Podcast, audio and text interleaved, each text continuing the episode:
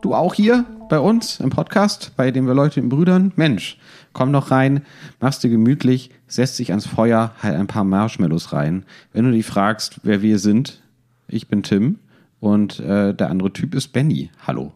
Hallo. Geil, du hast gerade genauso Hallo gesagt wie Christian Drosten immer in seinem äh, Podcast, wenn er Ja? begrüßt wurde. Ja. Hallo. Da gibt es so eine äh, gute Zusammenstellung, so einen Zusammenschnitt bei YouTube, wo alle Hallos zusammengeschnitten sind. Das ist ein ganz, äh, ganz lustiges Video. Na, wie geht's dir? Mir geht's gut und jetzt wünsche ich mir das auch von uns. Ich wünsche mir, dass ein Fan einen Zusammenschnitt all unserer Hallos macht.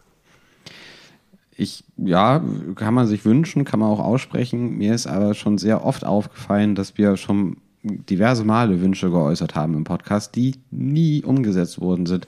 Deswegen bin ich jetzt nicht besonders optimistisch, dass das passiert. Beispiel Fanfiction.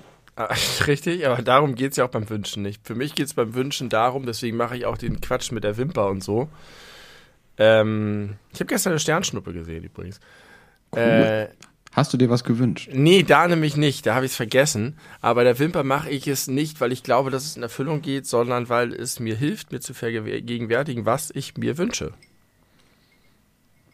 Achso, ein, ein, ein, eine Einladung zur Selbstreflexion durch Genau. Wimpern wegpusten. Ja, Mhm, verstehe ich. und so ist es auch mit diesem Hallo-Video. Aber wenn ich so drüber nachdenke, es gibt sehr viele andere fangeschnittene Videos, die ich mir eher wünschen würde als so ein Hallo-Video. Ich glaube, so ein Hallo-Video hätte wenig Wert.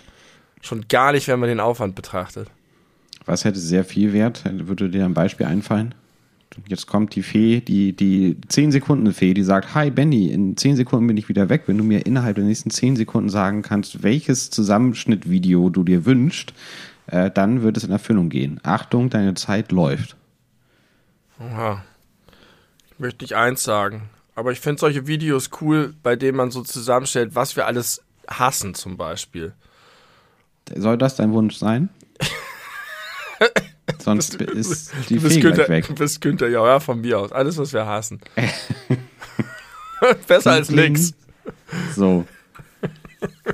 Was wolltest du gerade mit Günther Jauch sagen? Äh, Also dieses Einlog-Ding von Günther Jauch. Soll ich das jetzt Ach so, einloggen? ja. Muss ich mich jetzt festlegen. Das werde ich natürlich, also mit einer 20 Sekunden Fee hätte ich was Besseres. Ist auch egal. Wie geht's dir, Tim?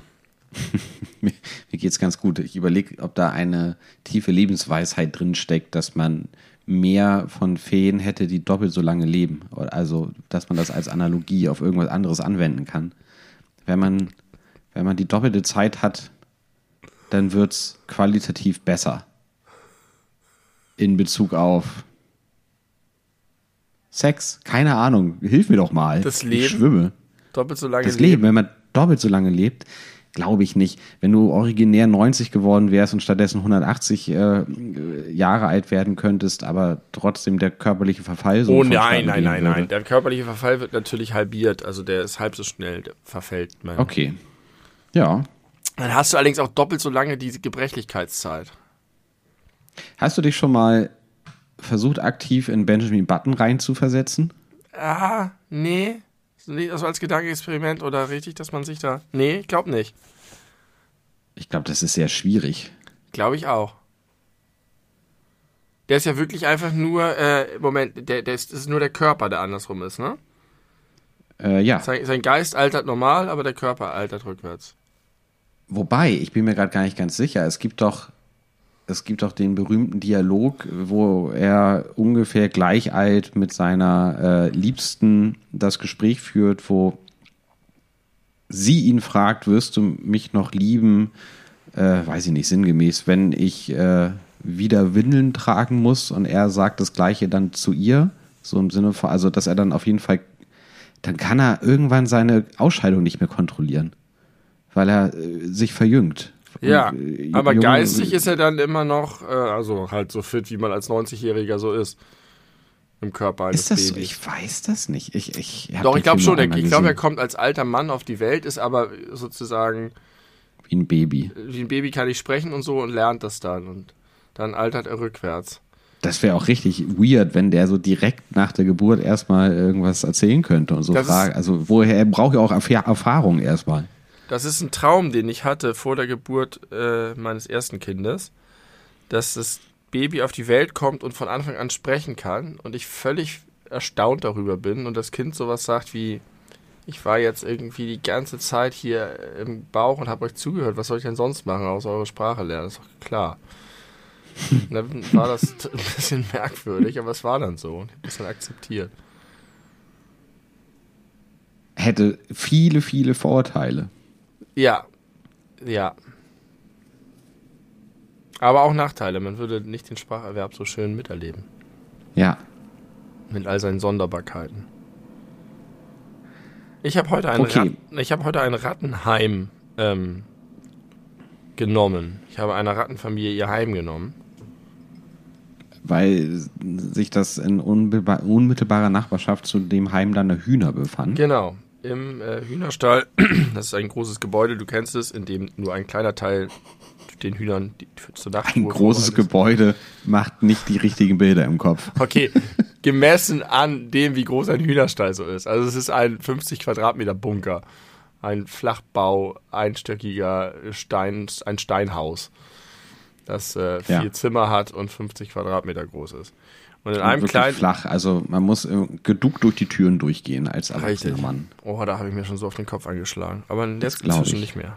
Wenn man da so fünf, sechs Mal richtig gegendonnert, dann merkt sich das Gehirn, dass man sich da besser tun sollte. Ich weiß nicht, ob alle das so oft machen müssen, um das zu verstehen, aber jeder auf seine Jeder in seiner, in seiner Geschwindigkeit. Ja, Äh, und da stand ein alter Kachelofen drin. Da standen drei alte Kachelöfen drin. War zwei hatten wir schon rausgeholt und einer war einfach super schwer, ein Riesentrum.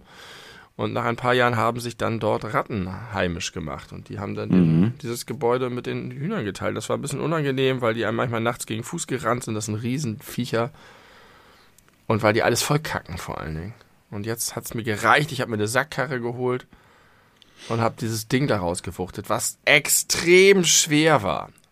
Habt ihr das nicht neulich irgendwie zu dritt versucht und seid gescheitert? Ja, und jetzt jetzt hast du das alleine gemacht? Zu zweit mit meiner Frau, aber mit einer Sackkarre. Das war der entscheidende Unterschied. Die Sackkarre, ja, okay. Ach, Sackkarre, ich habe gerade an Schubkarre gedacht. Ja, Und okay. dann fasse ich da oben rein und ich wusste ja, da sind die Ratten drin. Und Ich habe den vorher so geschüttelt, keine Reaktion. Die sind nachts, äh, tagsüber ja nicht so aktiv, glaube ich. Die werden erst abends aktiv. Und oben ist so ein Gitter drin. Und die sind im ganzen Kamin drin. Die haben auch verschiedene Eingänge. Und wir haben, als wir den gekippt haben, schon gesehen, dass da hinten richtig viel Stroh rauskam. Die haben sich ganz viel Stroh geholt und haben das da reingestopft und vor den Kamin und haben sich da richtig eine Burg gebaut, so. Und dann haben wir den bewegt und gerüttelt und gezogen und plötzlich merke ich so was Weiches an meiner Hand. Und zuck so weg. Und eine Sekunde später rast unten eine Ratte meiner Frau gegen den Fuß und torkelt benommen weiter. Und dann bewegen wir den weiter und zehn Minuten später, es hat richtig lange gedauert, kommt eine zweite Ratte raus und rast weg. Und als ich dann draußen das Ding endlich einfach hingeschmissen habe von der Sackkarre mit einem riesigen Getöse, sind nochmal zwei Ratten raus und mir über den Fuß gelaufen. Einer hat mich sogar ein bisschen gekratzt. Das war eindrucksvoll. Es gibt ja Menschen, die richtig dolle Probleme mit Ratten haben. Gehörst du dazu? Nee, Gott sei Dank. Also- Deine Frau? nee. Also sie sind mir, wobei sie schon ein bisschen geschrien hat, als die eine Ratte ihr gegen den Fuß gelaufen ist. Aber das war auch einfach echt ein Riesending. Und es kam so plötzlich und die bewegen sich so schnell. Also man erschreckt sich schon, weil die sehr, sehr schnell sind. Ähm, aber ich habe nicht so einen Ekel vor Ratten. Warum scheinen Ratten eine Tendenz zu haben, über Füße rüber zu laufen oder gar äh, also zu, die Gefahr einzugehen, gegen das Bein zu laufen und rumzutorkeln? Weil ich erinnere mich an meinem Junggesellenabschied, den wir ja bei dir zu Hause gemacht haben, habe ich auch diversen Gästen äh, den Hühnerstall gezeigt zu später Stunde und äh, Ultrafan Anne war auch eine davon und da ist auch die Ratte irgendwie aufgeschreckt worden durch unser Eindringen und ihr auch direkt über den Fuß gelaufen. Ja. Und jetzt erzählst du auch, dass nahezu alle Ratten über Füße oder Ja. gegen Beine rennen. Warum? Ja, die können doch auch eine andere Richtung wählen. In dem Fall ist es halt, du kennst das, ein sehr, sehr gefangener kleiner Raum mit wenig. Ausgängen. Und die Aber draußen hast du das doch auch gerade gesagt. Ja, da war es dann, glaube ich, Zufall. Da standen wir zu dritt um das Ding rum und die sind rausgerannt, als der gefallen ist und sind panisch. Die sind ja wahnsinnig schnell und einfach erstmal losgestratzt und dann ist halt eine mir über den Fuß gelaufen. Und drin ist es mit den Eng-Gang, die gehen, die gehen, haben so diesen Fluchtreflex. Das ist auch super gefährlich, wenn du eine Ratte in, in die Ecke drängst, dann greift sie dich an. Weil dir dann nichts Okay. anderes mehr überbleibt. Und dann krabbelt die dir ins Hosenbein und beißt dir in die Beine und so. Ähm, Okay, reicht jetzt, falls irgendwelche unserer Zuhörer vielleicht auch Rattenprobleme haben. Auf jeden Fall habe ich ein super schlechtes Gewissen gehabt, weil ich den hier zu Hause weggenommen habe. Aber dann hat mein Papa, der noch was abgeholt hat, mir einen Vorschlaghammer vorbeigebracht mit so einem ganz, ganz langen Stab, so einen Haue den Lukas-mäßigen Vorschlaghammer. Weil ich dachte, ich, der ist so schwer, ich kriege den nicht wegtransportiert und jetzt kann ich den und muss den zertrümmern. Mit dem Vorschlaghammer, Geil. diese, Kacheln und das ist super cool. Habe ich vorhin schon ein bisschen angefangen, aber äh, den großen Spaß hebe ich mir für morgen Abend auf. Cool. Ja, das klingt, klingt nach Fun. Fun, Wie unsere, fun, fun. unsere, unsere Auto-Zertrümmerungsaktion, die noch durchgeführt werden muss. Ähm, ich habe zwei kleine Callbacks zur letzten Folge. Zum einen habe ich, oder vorletzte Folge, habe ich doch über die Wale gesprochen, was ich von Harald Lesch gehört habe, Ja. äh, gelernt habe. Und ich habe ganz kurz versucht zu erklären, was Harald Lesch für ein Typ ist und habe dabei, wie glaube ich schon tausende Menschen vor mir, Ranga Yogeshwar mit Cherno Yobatai verwechselt. Das äh, möchte ich kurz äh, ja, klarstellen. Ranga Yogeshwar ist natürlich der populärwissenschaftliche äh, Journalist, Moderator Ja. auf jeden Fall. Ich glaube, Journalist ist er auch. Ähm, Wissenschaftsjournalist. Es ist nicht Cherno Yobatai, der, äh, glaube ich, so ein, so ein Polit-Talker ist, oder? Macht Yobatai kenne ich nicht, nein. Aber Ranga Yogeshwar kenne ich gut. Okay, Deswegen ja. habe ich die auch noch nie verwechselt, weil ich den eigentlich Naja, aber du hast mich auch nicht darauf hingewiesen, als ich beim letzten Mal Harald Lesch mit Ranga Yogeshwar vergleichen wollte, aber Cherno Yobatai gesagt. Vielleicht dachtest du einfach, das wäre auch so ein Typ. Ja, Ja, verstehe ich. Dann noch die zweite Sache. Wir haben ja äh, thematisch in der letzten Folge sehr viel über äh, meinen Sattelschutz gesprochen von meinem Fahrrad. Das war ja der Aufhänger äh, unseres ganzen Disputes. Äh, und das Witzige ist, ein Tag danach, ein Tag später, gehe ich raus aus meiner Haustür und was sehe ich? Der äh, Sattelschutz ist wieder auf meinem Fahrrad. oh, das ist aber absurd. Total absurd. Jetzt gegenwärtig nicht. Es ist, er ist wieder weg. Aber es war lustig, weil wir die ganze Moment, Zeit Moment, hast du, ihn ab, hast du ihn abgenommen oder? Ich habe den noch nie berührt. Der kommt und geht. Er kommt und geht. Er ist gekommen, gegangen, gekommen, gegangen. Ja, genau so. Welche unserer Theorien, die wir aufgestellt haben, passt denn jetzt noch dazu und welche können wir dadurch verwerfen? Na, auf jeden Fall passt dazu, dass das so eine Art, ja, ich sag mal, Lagerplatz für die Person ist, die den tatsächlich nutzt. Also wenn Ja. jetzt äh, die nach Hause kommt und sich äh, neben mich stellt und guckt in den Himmel und denkt, na, könnte hier noch regnen, dann tut sie die rauf und wenn er dann oder sie wieder losfahren möchte, dann wird es zwischengeparkt. Ja, Und wenn die Person dann nach Hause kommt und es ist auf jeden Fall safe gutes Wetter, dann bleibt er auch eine Weile da. Und vielleicht hat er auch einfach gar kein schlechtes Gewissen, weil er denkt, im Zweifel hat, hat der Typ einfach sein Sattel geschützt bekommen in der Zwischenzeit. Ja. Schadet nicht. Ja, Win, not lose oder maybe win. Cool. Ja, Mysterien aus dem Alltag mit den beleuchteten Brüdern. Ich war gestern auf dem Polterabend. Warst du schon mal auf dem Polterabend? Ja, als Kind ähm, haben Freunde meiner Eltern äh, geheiratet und das war so ein klassischer, klassischer Polterabend, ein Tag vor der Hochzeitsfeier. Und das war als Kind toll, weil ganz klassisch ganz viel Porzellan kaputt geworfen werden durfte. Und da habe ich mich gefühlt wie du mit deinem Vorschlaghammer und deinem Kachelofen. Scheiße. Ich habe eine Tasse gestern gerettet mit geilen Elefanten aus Südafrika, original handbemalt, und dann habe ich die da stehen lassen. Naja. Die sollte eigentlich zerworfen werden, aber du hast gesagt, die ist zu cool, die will ich haben und dann hast du vergessen cool. mitzunehmen. Richtig. Ja, aber äh, Polterabend, äh, abgesehen von dieser einen, diesem einen Vorfall, keinerlei Erfahrung, auch nie mitbekommen, dass in meiner Umgebung jemand mal sowas veranstaltet hätte.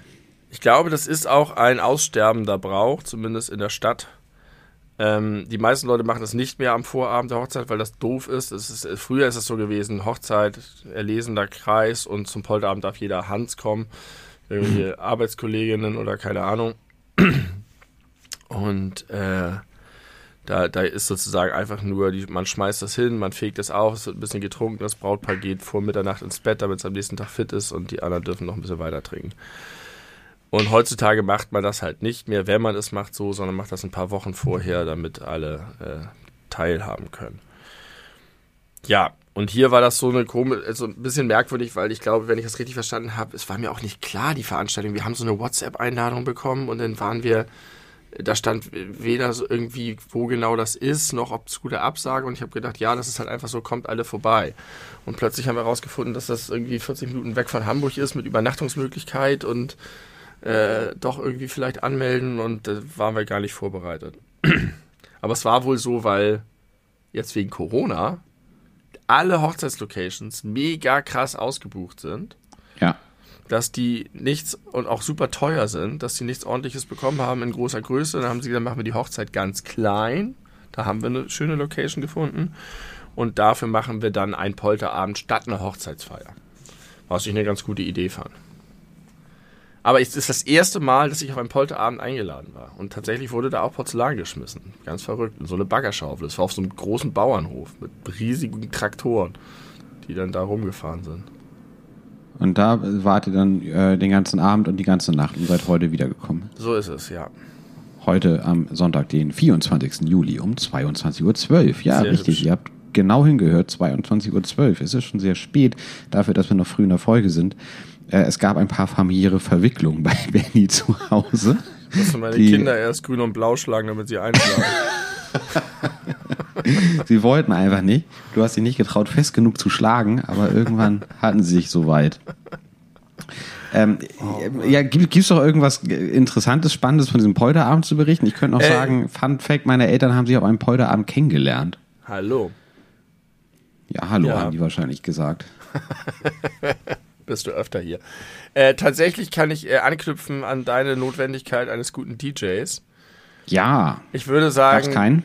Was man nicht machen sollte, ist einem 13-jährigen Mädchen ein Handy in die Hand zu drücken, auf dem die drei meistgespielten Songs der 90er abwechselnd in Dauerschleife laufen und die sich dann aber immer so weit weg von der Bluetooth-Box bewegt, dass die Verbindung ständig unterbrochen wird, sich aber das Handy nicht aus der Hand nehmen lässt. Und äh, ja, katastrophal. Und man kann auch nur so und so oft, ironisch gebrochen, Mr. Vane abfeiern. Irgendwann äh, geht es nicht mehr. Trotzdem habe ich Also- zu manchen Songs geil abgedanced gestern. Du hast jetzt wirklich, du hast jetzt gesagt, die drei, aber wahrscheinlich waren es mehr als drei. Also drei Ja. wäre ja nun wirklich äh, chinesische Folter mäßig gewesen. Ja, aber es kam wirklich immer mal wieder. Und dann diese so, so sieben Minuten äh, Herz an Herz von Blümchen in dem absoluten stumpfesten Baller-Techno-Mix, wo du einfach einmal Herz an Herz hast und dann hast du drei Minuten denselben Beat. Und dann stehen da irgendwelche gutmeinenden äh, 60-jährigen Frauen, die dann äh, versuchen dazu zu tanzen und du denkst, reiß dem Kind das Handy aus der Hand. Ja. Ist dir bewusst, dass diese Art von Techno, diese 90er Jahre Pop-Techno wie bei Blümchen oder keine Ahnung, das Modul oder so, dass sich das ja äh, außerhalb unseres Wahrnehmungsbereichs immer weiterentwickelt hat, weiterentwickelt hat und ja alles, was in, ich sag mal, Oberbegriff elektronische Musik geht, ist sehr diffizil. Und es gibt äh, für die Genres häufig ganz klare Regeln, was ein Song eines bestimmten Genres äh, mitbringen muss, um dort, äh, um dahin gezählt werden zu dürfen. Und da gibt es die Musikrichtung Hardstyle. Kennst du das? Das Wort sagt mir was. Hardstyle ist, also ich für alle ExpertInnen da draußen, äh, ich bin da wirklich, ich, ich kenne mich nicht so gut damit aus, aber Hardstyle ist eine Form von Techno, würde ich jetzt so mit meinem Laienohr sagen, wo die Regel besteht, jeder Song muss 150 Beats pro Minute haben. Ah, das habe ich. Hast du mir das schon mal erzählt vielleicht?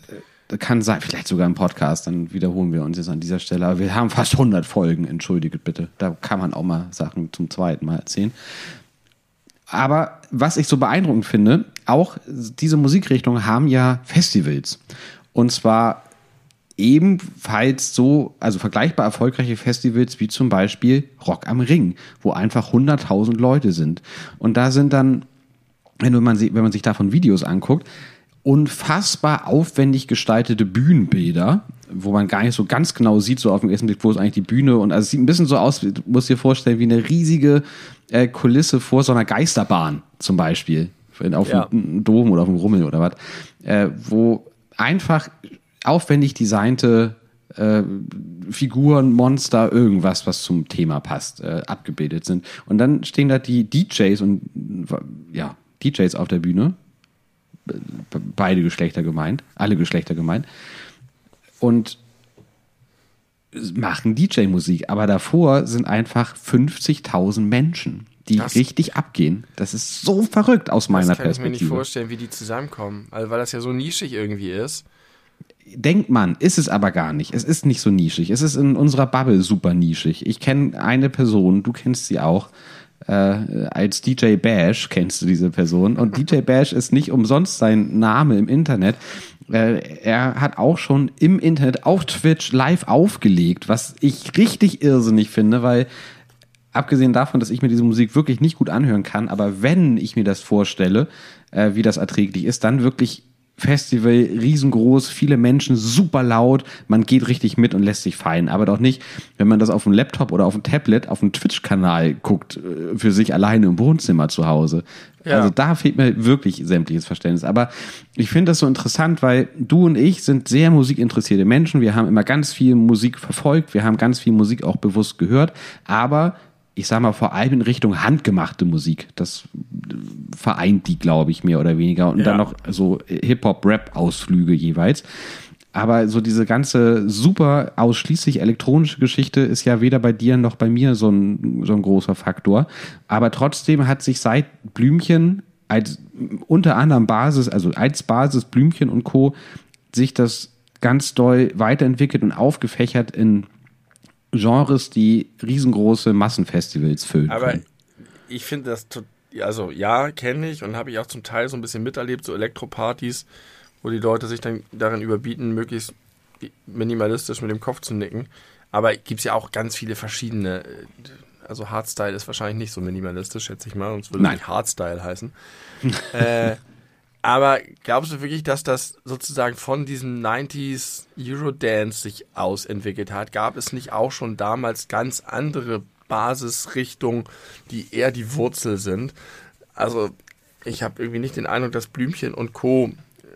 Äh, die sind, von denen aus sich das aufgefächert hat. Aber dazu weiß ich zu wenig davon. Das ist nur eine Vermutung. Ich, ich weiß es auch nicht. Ich glaube auch nicht, dass das die Pioniere, also ich glaube nicht, dass Blümchen eine Pionierin irgendwie auf ihrem Gebiet ist, aber die war halt. Irrsinnig erfolgreich und damit hat sie ja auch irgendwie eine breite Masse angesprochen oder damit bekannt gemacht oder ist ja jetzt wirklich nur stellvertretend. 90er Jahre Chartmucke ist ja gefühlt zu 40 Prozent irgendwie mit so Techno-Beats alle ja. unterlegt. Cotton Eye ja, Joe zum Beispiel. War, ja, da denkt man ja so auf, kann ich mir gut vorstellen. Äh, das, da denkt man so, wenn man sich jetzt erstmal nur so zurückerinnert, okay, das ist irgendwie so ein bisschen so ein Western-Song gewesen, oder? Aber no way, das ist einfach reinster 90er Jahre. Ja, Techno. natürlich. Und das war damals, es gab und, einfach und, und, und, sicherlich war das nicht, das waren alles keine Pioniere. Das war halt einfach sozusagen dann der Mainstream, der genau. sich aus bestimmten Sachen bedient hat. Und Love genau. Parade und so, was da alles los Love war. Love Parade, das, genau. Das war, da, da lief ja nicht Cut Night Joe so. Nee, aber das hat ja trotzdem auch die Leute äh, möglicherweise inspiriert, die jetzt so in unserem Alter sind und solche Musik eben machen, erfolgreich. DJs ja. und, und, und ProduzentInnen und so weiter. Und ich finde das so irrsinnig spannend, dass das ja auch eine völlig valide eigene Musikrichtung ist, so, so, so ein ganzer Kosmos, für viele Leute auch ein richtig eigener Lifestyle, den du und ich trotz prinzipielle Musikinteresse, äh, prinzipielles Musikinteresse gar nicht wahrgenommen haben in Richtig. all den Jahren. Und das hat sich immer weiterentwickelt. Richtig. Ich habe gerade gehört, dass ein Bekannter von mir, ein Freund von mir, ähm, früher großer Blümchen-Fan war und in sehr, sehr jungen Jahren irgendwie als Hiwi-Kabelträger irgendwo beim Fernsehen gearbeitet hat, NDR oder keine Ahnung. Und da war dann irgendwann ein Auftritt von Jasmin Wagner, Blümchen. Mhm. Und äh, der Bassist von der, das war natürlich alles Playback, war irgendwie kurzfristig verhindert. Oh. Und dann ist er gefragt worden, ob er einspringen kann. Und er war ein riesen Blümchen-Fan und deswegen gibt es jetzt ein Video davon, wie er zusammen Bass, wie er Bass spielt äh, im Hintergrund von äh, Blümchen. Und hinterher hatten, haben seine Hände krass geblutet, weil er wahrscheinlich keinen Pleck hat und voll abgegangen ist und dachte, er muss es richtig geil machen. Und Na, oh Gott, um Himmels Willen, konnte der Bass spielen? Also Nein. g- so grob Nein. gar nichts? nein. Okay, da kann man sich doch reinversetzen. Man hat dann plötzlich mit seinem Idol äh, auf der Bühne gemeinsam so eine Bassgitarre in der Hand, hat kein Pleck und hat dann diesen du, du, du, du, du, du, die Beat die ganze Zeit, wo man irgendwie versucht, kein Wunder, dass die Hände bluten. Mega Ja. geil. Ja, ganz gut. Gute, gute Geschichte. Ähm, ich kann ein bisschen Gossip aus den äh, Anfang 2000er Jahren erzählen. Eine Arbeitskollegin von mir, eine ehemalige Arbeitskollegin, als ich noch in der Videothek gearbeitet habe, muss ich sagen. Also es ist wirklich lange her, hat ähm, mal einige Zeit eine Affäre mit Kim Frank von Echt gehabt. Äh, Die Älteren werden sich erinnern. Alle anderen wird jetzt ein bisschen lame. Ähm, Kim Frank von Echt äh, war Ende der 90er, Anfang der 2000er ein riesengroßer sogenannter Mädchenschwarm.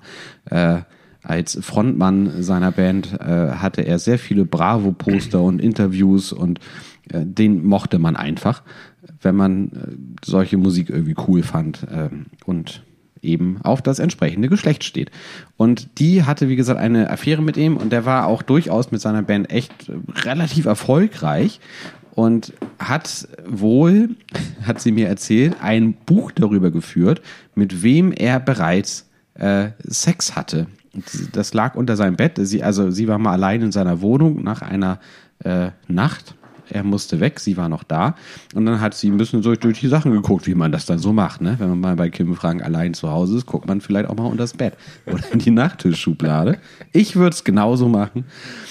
Und das hat sie gemacht und hat da eben dieses Buch gefunden. Und daraus ging hervor, äh, was offiziell nie verkündet wurde, jetzt im Belewu-Podcast, 98. 98. Folge, kann ich zwei andere Berühmtheiten nennen, mit denen Kim Frank Sex hatte. Man weiß, er war ja mit Ini van der Maikluk jetzt offiziell zusammen. Das heißt, da kann man äh, äh, GV vermuten, der stattgefunden haben könnte.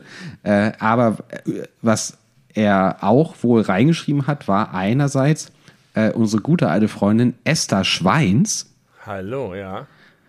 Äh, die wir äh, als äh, rothaarige femme fatale aus der äh, Show RTL Samstagnacht kennen. Korrekt. Und die zweite Person war Jasmin Wagner. Ah ja. Und er hat sie offenbar geratet, wie Oha. gut es war. Aber da weiß ich leider keine Details mehr, nur, dass er das gemacht hat. Und das finde ich einigermaßen Schäbig. schäbig. Schäbig ist schön. Kim Ja. Frank, ist das, ist das jetzt, plaudern wir jetzt zu viel krasse Sachen hier über einen Menschen aus? Oder ist es so, wer prominent, ich meine, das ist ja sein Privatleben. Ja, das stimmt. Sorry, Kim. Also ich sag macht? mal so, wir können uns über unsere äh, hinter unserer relativen Erfolglosigkeit verstecken, so dass wir mit ziemlicher Wahrscheinlichkeit sagen können, er wird es nie erfahren. Wenn er es erfährt Ja. und sogar meint dagegen vorzugehen, mag er im Recht sein, aber hallo werden unsere Zuhörer in den Zahlen steigen. Richtig, das ist ähnlich wie damals, als wir behauptet haben, dass äh, Gronk ein Kinder klaut und im Keller aufbewahrt.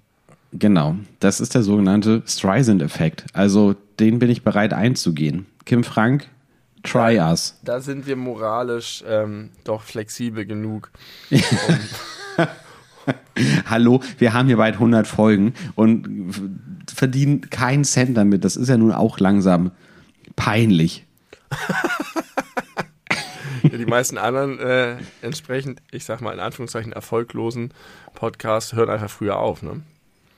Die verlieren die Lust dran, weil sie nicht die Motivation durchs große Geld spüren. Aber uns reicht unsere treue ZuhörerInnen-Schar. Das ist der Erfolg, der uns kitzelt.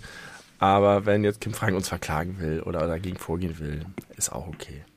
Das Witzige ist, dass du gerade eine Frage gestellt hast, die man ausschließlich mit der äh, Antwort äh, mutmaßlich ja oder mutmaßlich nein beantworten kann, weil also es ist ja nicht möglich herauszufinden, wie viele Podcasts es gibt, die von niemandem gekannt werden.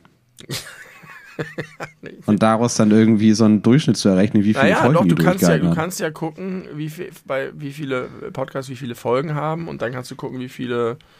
Nee, du kannst nicht sehen, wie viele die gehört werden, ne? Also ich jetzt nicht, aber vielleicht kann Spotify das, wenn die, Ja, wenn man das jetzt bestimmt zum Beispiel nur auf Spotify beziehen würde. Mit Sicherheit, ja. Ähm, was wollte ich dazu gerade noch sagen? Kim Frank, verklag uns doch, du Sack. äh, moralisch flexibel, weiß ich nicht mehr. Okay, machen wir so.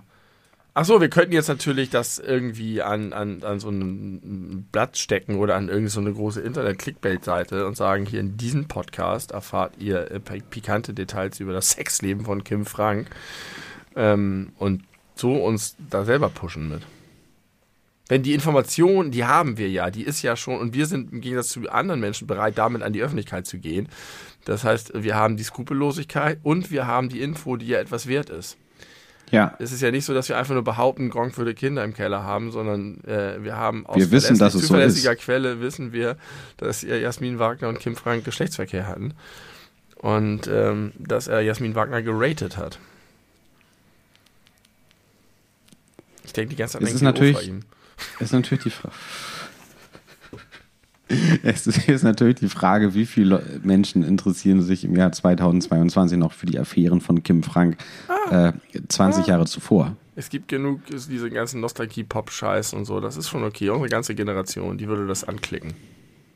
Es stimmt. Sicherheit. Und dann gäbe es so eine, so eine äh, Überschrift von wegen äh, News, mit wem Kim Frank Sex hatte. Genau. D- Nummer zwei werdet ihr nie glauben. Ja.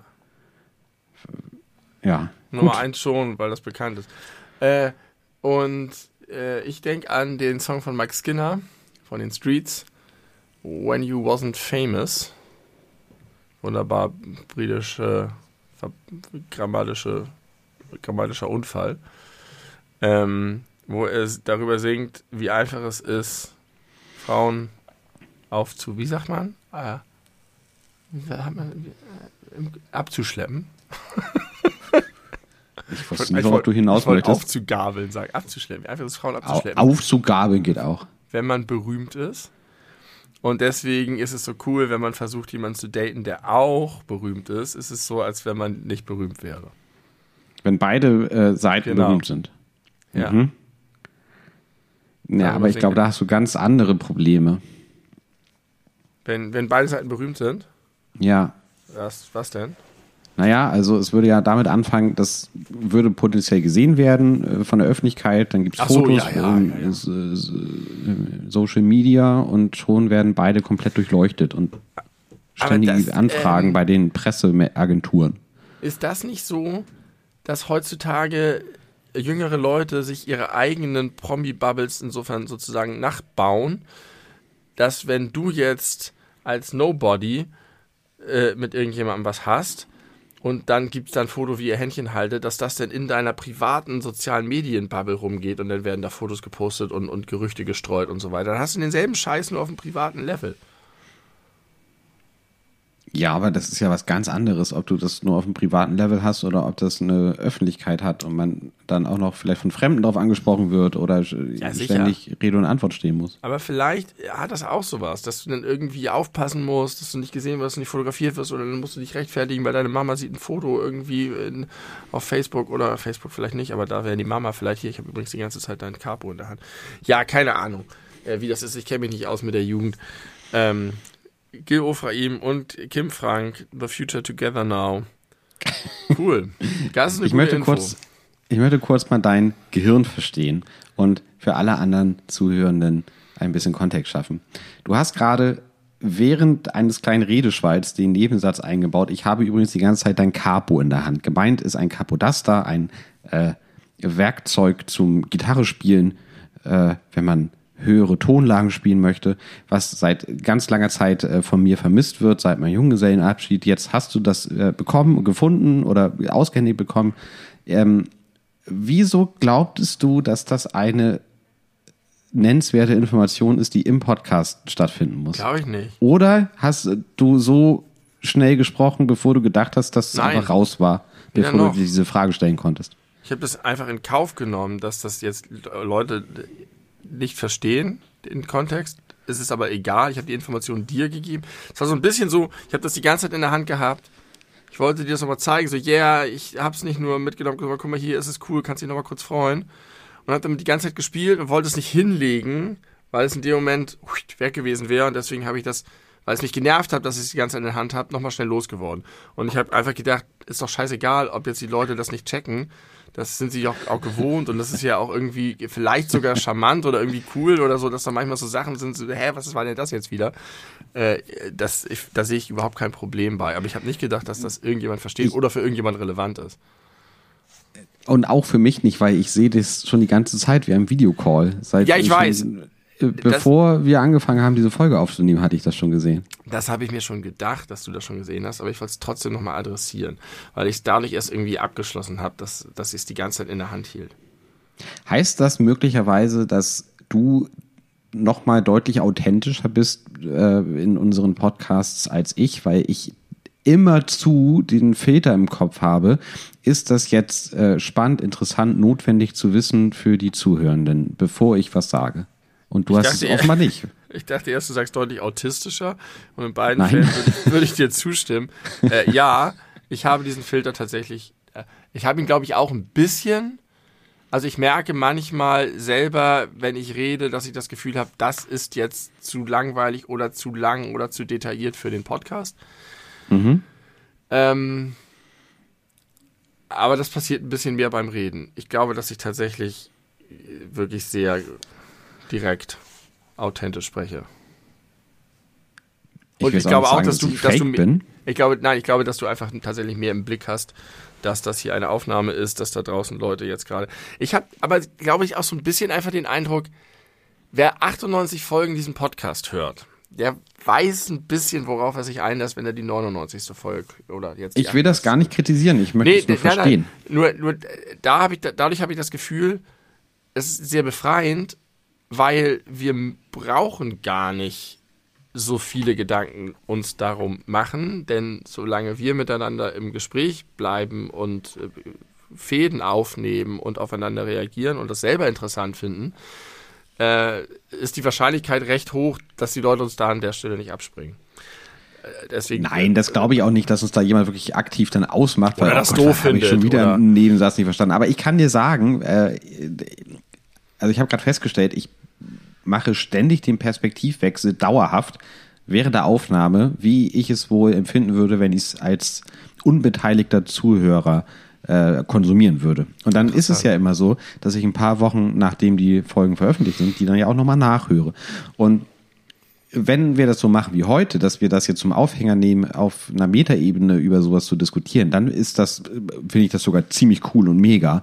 Wenn ich jetzt nichts dazu gesagt hätte und es einfach so im Raum hätte stehen lassen, dann hätte ich mich, glaube ich, so ein bisschen geärgert. Also klar, ich weiß, worum es geht, ich habe die Bilder noch vor Augen, aber ja, ich glaube, als reiner Konsument, na, ärgern ist auch vielleicht zu viel gesagt, aber ich würde mich so ein bisschen daran aufhängen und dann vielleicht darüber nachdenken, was ist denn jetzt damit gemeint gewesen? Und dann ist es vielleicht so, dass ich äh, ja keine Antwort bekomme. Also auf jeden Fall ist es so, dass, dass ich keine Antwort bekomme und dann äh, verpasse ich vielleicht, was danach los ist. Äh, und das, das finde ich vielleicht äh, bedenkenswert. Das kann ich. Yes. Moment, ganz kurz. Moment, Moment. Nee, ja, alles gut. Ich brauche Batterien. Ja, ja, ich erkläre kurz, was, was jetzt gerade passiert für alle ZuhörerInnen da draußen, die nicht das sehen, was ich sehe. Ähm, Benny hat sein Babyphone ähm, bei sich und ich vermute mal, wenn es einen bestimmten Batteriestand unterschreitet, dann sagt es Bescheid, wie so ein Feuermelder. Und das ist jetzt in diesem Moment gerade passiert und deswegen musste Benny gerade neue Batterien hineintun. Das ist bereits gelungen, weil er die in greifbarer Nähe hatte. So können wir nahezu nahtlos weitermachen. Und zwar äh, möchte ich ein bisschen daran anschließen, worüber wir gerade ge- auf der Metaebene gesprochen haben, nämlich so, was man sich für Gedanken über Zuhörende macht. Und was du ja auch gerade gesagt hast, du denkst auch ein bisschen darüber nach, was erzählst du, wie detailliert, wie privat und so weiter. Das ist ja so ein wirklich dauerhaft ablaufender Prozess im Kopf. Und ich erzähle jetzt etwas, wo ich, äh, ich sag mal, ein bisschen auf der Kippe bin, ob ich das erzählen sollte und äh, möchte mich erleichtern dadurch, dass ich es jetzt einfach raushaue. Ich Kann war ich vor, verstehen. ja, weiß ich, weiß ich, dass, du, dass du das, wirklich verstehst.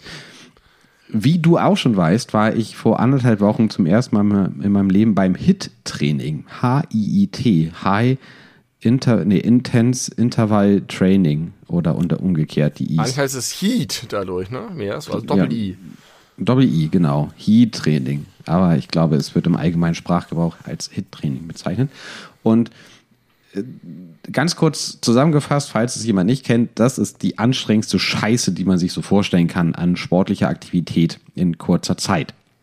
Und ich habe da mitgemacht bei äh, so einer Runde draußen in einem Park. Ich war einer der Menschen, die an einer Sportübung äh, in der Öffentlichkeit teilnehmen. Zum ersten Mal in meinem Leben. Und das war, wie ich das vorher auch schon befürchtet hatte, so unfassbar krass anstrengend. Äh, einerseits hatte es zur Folge, dass ich zwei Tage später noch, als wir uns das letzte Mal gesehen haben, nicht laufen konnte. Also wenn ich länger saß und dann aufgestanden bin, bin ich gegangen wie ein 130 Jahre alter äh, Mensch, weil es so doll wehgetan hat. Also es war weit über, was ich so als Muskelkater bisher kannte, hinaus. Aber eine Sache, die du nicht weißt, die mir ebenfalls passiert ist, es war zwischenzeitlich so anstrengend, dass ich mir wie gesagt, in der Öffentlichkeit, es waren Arbeitskolleginnen von mir dabei, dass ich mir heimlich, ich hoffe, das war heimlich, zweimal in den Mund gekotzt habe und es wieder runtergeschluckt habe. Weil ich weiß nicht, ob du das kennst. Ich glaube, so in, in, in so in so einem Militärfilm oder so sieht man das ja mal wieder, äh, immer mal wieder. Da laufen die und laufen die und dann die Schwächsten des Gliedes müssen dann irgendwie sich in die Büsche verstecken, weil sie kotzen müssen vor Anstrengung. Und ich habe das ein bisschen immer für ein Gerücht gehalten. Ich bin zweimal fucking Marathon gelaufen und habe jetzt nicht darüber nachgedacht, mich in die nächste, äh, ins nächste Gebüsch zu erbrechen. Aber dieses High-Intensity-Intervall-Training hat mich dazu gebracht, vor Anstrengung meinen Mageninhalt zu erbrechen, aber mit Kraft meines Willens und Disziplin ist es mir gelungen, das in mir drin zu behalten. Ist dir schon mal Vergleichbares passiert? Ja, vor ein paar Tagen tatsächlich.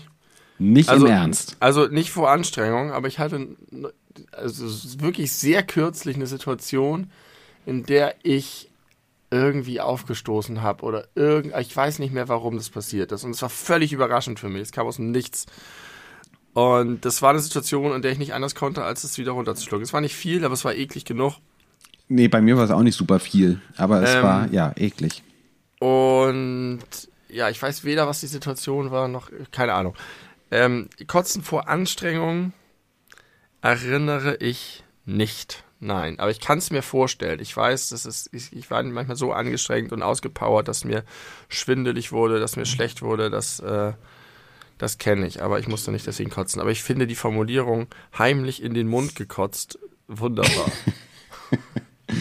Das ist exakt das, was passiert ist. Ähm, ich finde es aber keine Information, bei der man überlegt, ob man das mit der Öffentlichkeit teilen sollte. Also natürlich finden das vielleicht manche eklig, so wie es Leute eklig finden, wenn ich im Podcast esse oder früher, wenn wir gerülpst haben, während wir Videospiele gespielt haben. Ist auch ein bisschen eklig, muss man sagen. Aber ähm, ich finde das jetzt keine, ke- ich hätte jetzt eine sehr private, persönliche Aussage erwartet nach dem Intro. Entschuldigung, dass ich Ja. falsche Erwartungen geweckt habe, aber Nö, das wollte ich trotzdem nochmal das ist sagen. meine Erwartung. äh, Habe ich, hatte ich mir aufgeschrieben, zweimal Kotze runterschlucken beim Hit, heißt die Handynotiz. Aber du hast, du hast weitergemacht dann. Vor allem, wenn, Ja, das also- einmal, wenn das einmal passiert, dann würde ich doch das als Warnsignal des Körpers nehmen und sagen, es, es, ja, es war aber so, dass zwischen der Übung, die mich dazu gebracht hat und das nächste Mal, wo ich aktiv werden musste, äh, vergingen ein paar Minuten, weil dann, ich sag mal, eine neue Übung vorgestellt wurde, das musste erstmal erklärt werden. Ähm, und das hat ein bisschen gedauert, bis ich dann an der Reihe war. Und ich habe, als ich darauf gewartet habe, an der Reihe zu sein, darüber nachgedacht zu sagen, no, ich mache hier Pause oder Schluss, wie auch immer. Aber so nach fünf Minuten äh, auf dem Boden sitzen, ging es dann wieder. Und das ist irgendwie auch ein absurd geiles, Ge- nee, geil nicht, aber ein, ein absurd befriedigendes Gefühl gewesen, so an seine eigene Grenze gewesen, an seiner Grenze gewesen zu sein und kurz darauf trotzdem weiterzumachen, was ich sag mal, wenn man jetzt mal so intellektuell darüber nachdenkt, irrsinnig ist. Mindestens dass sich unvernünftig, ja. unvernünftig und wenn Unvernunft sich gut anfühlt, dann hat man es mit Irrsinn zu tun. Ja, äh, da, da kommt auch ein bisschen der Alkohol ins Spiel. Ich trinke ja tatsächlich sehr, sehr wenig Alkohol inzwischen, muss man sagen. Ähm, und gestern auf dem Polterabend habe ich Alkohol getrunken, aber wieder, ich bin so gut darin geworden, rechtzeitig aufzuhören. Ja, Diese ganzen, diese ganzen doofen Getränke, die man im Rausch sich noch reinballert, weil, hör, hau mir noch ein, ja klar, nehme ich noch ein, die nichts bringen, weil sie es auf jeden Fall, also es gibt ja ein Level, wo du weißt, es gibt keine positive Steigerung mehr. ja, absolut. Und wer da noch weiter trinkt, also natürlich kann man, ich kenne, jeder kennt das Gefühl von, dann kommt noch ein und man ist so und es ist dann irgendwie lustig und so. Aber nein, äh, da aufzuhören, es ist so gut. Dann nüchtert man auch am Abend selber noch so ein bisschen aus, wenn man dann äh, im Badezimmer ist und sich die Zähne putzt, ist eigentlich schon wieder alles weg. Man schläft wunderbar, man äh, wacht auf, hat, spürt keinen Kater, alles richtig gemacht. Kenn dein Limit, ist das Stichwort. ähm, aber ich saß da dann gestern so nach den ersten wenigen Getränken so ein bisschen wunderbar angedudelt in diesem, diesem, diesem lauen Sommerabend. Und dann kommen einem auch so unvernünftige Ideen. Und manchmal weiß man dann, dass das absurd ist. Man, man sieht dann so Dinge, da war da so ein, so ein ganz hoher komischer Käfig, auf den eine Leiter führte, eine ganz lange Leiter. Und dann sitze ich da und gucke da hoch und denke, da könnte ich jetzt hochklettern. und, und irgendwie wäre es auch geil, da jetzt hochzuklettern. Ja. Und äh, ich guck mal, wie ich zu dieser Leiter komme. Habe ich dann nicht gefunden und noch nicht gemacht, aber so, so, so ein bisschen solchen Dingen dann auch mal nachgeben zu können und zu sagen, ey, das ist ein riesengroßes Feld, es wäre doch voll geil, wenn wir jetzt einfach hinten zu diesem Baum gehen würden. Und dann auch Leute zu finden, die auch unabhängig jetzt vom Alkohol zu sagen, ja, lass das machen. Oder da ist ein riesengroßer Berg aus Holzscheiten. Wollen wir mal gucken, ob wir es schaffen, darauf zu klettern. Und ganz viele Leute in unserem Alter, sag ich mal, machen das nicht. Und da habe ich, äh, ohne darauf jetzt zu viel eingehen zu wollen, ich habe den Ärzte-Podcast gehört, den du mir empfohlen hast. Darüber haben wir schon ein bisschen gesprochen außerhalb des Podcasts.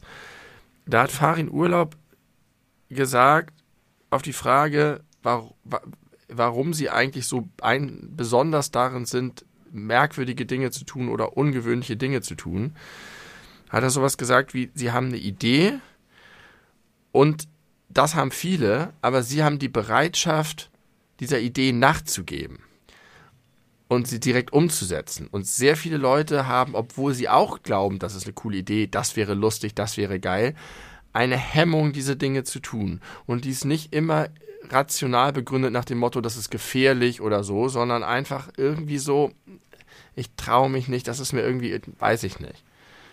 Und das kenne ich im Kleinen ganz häufig, dass es so Sachen gibt, die irgendwie Spaß machen können, aber die Leute machen das nicht.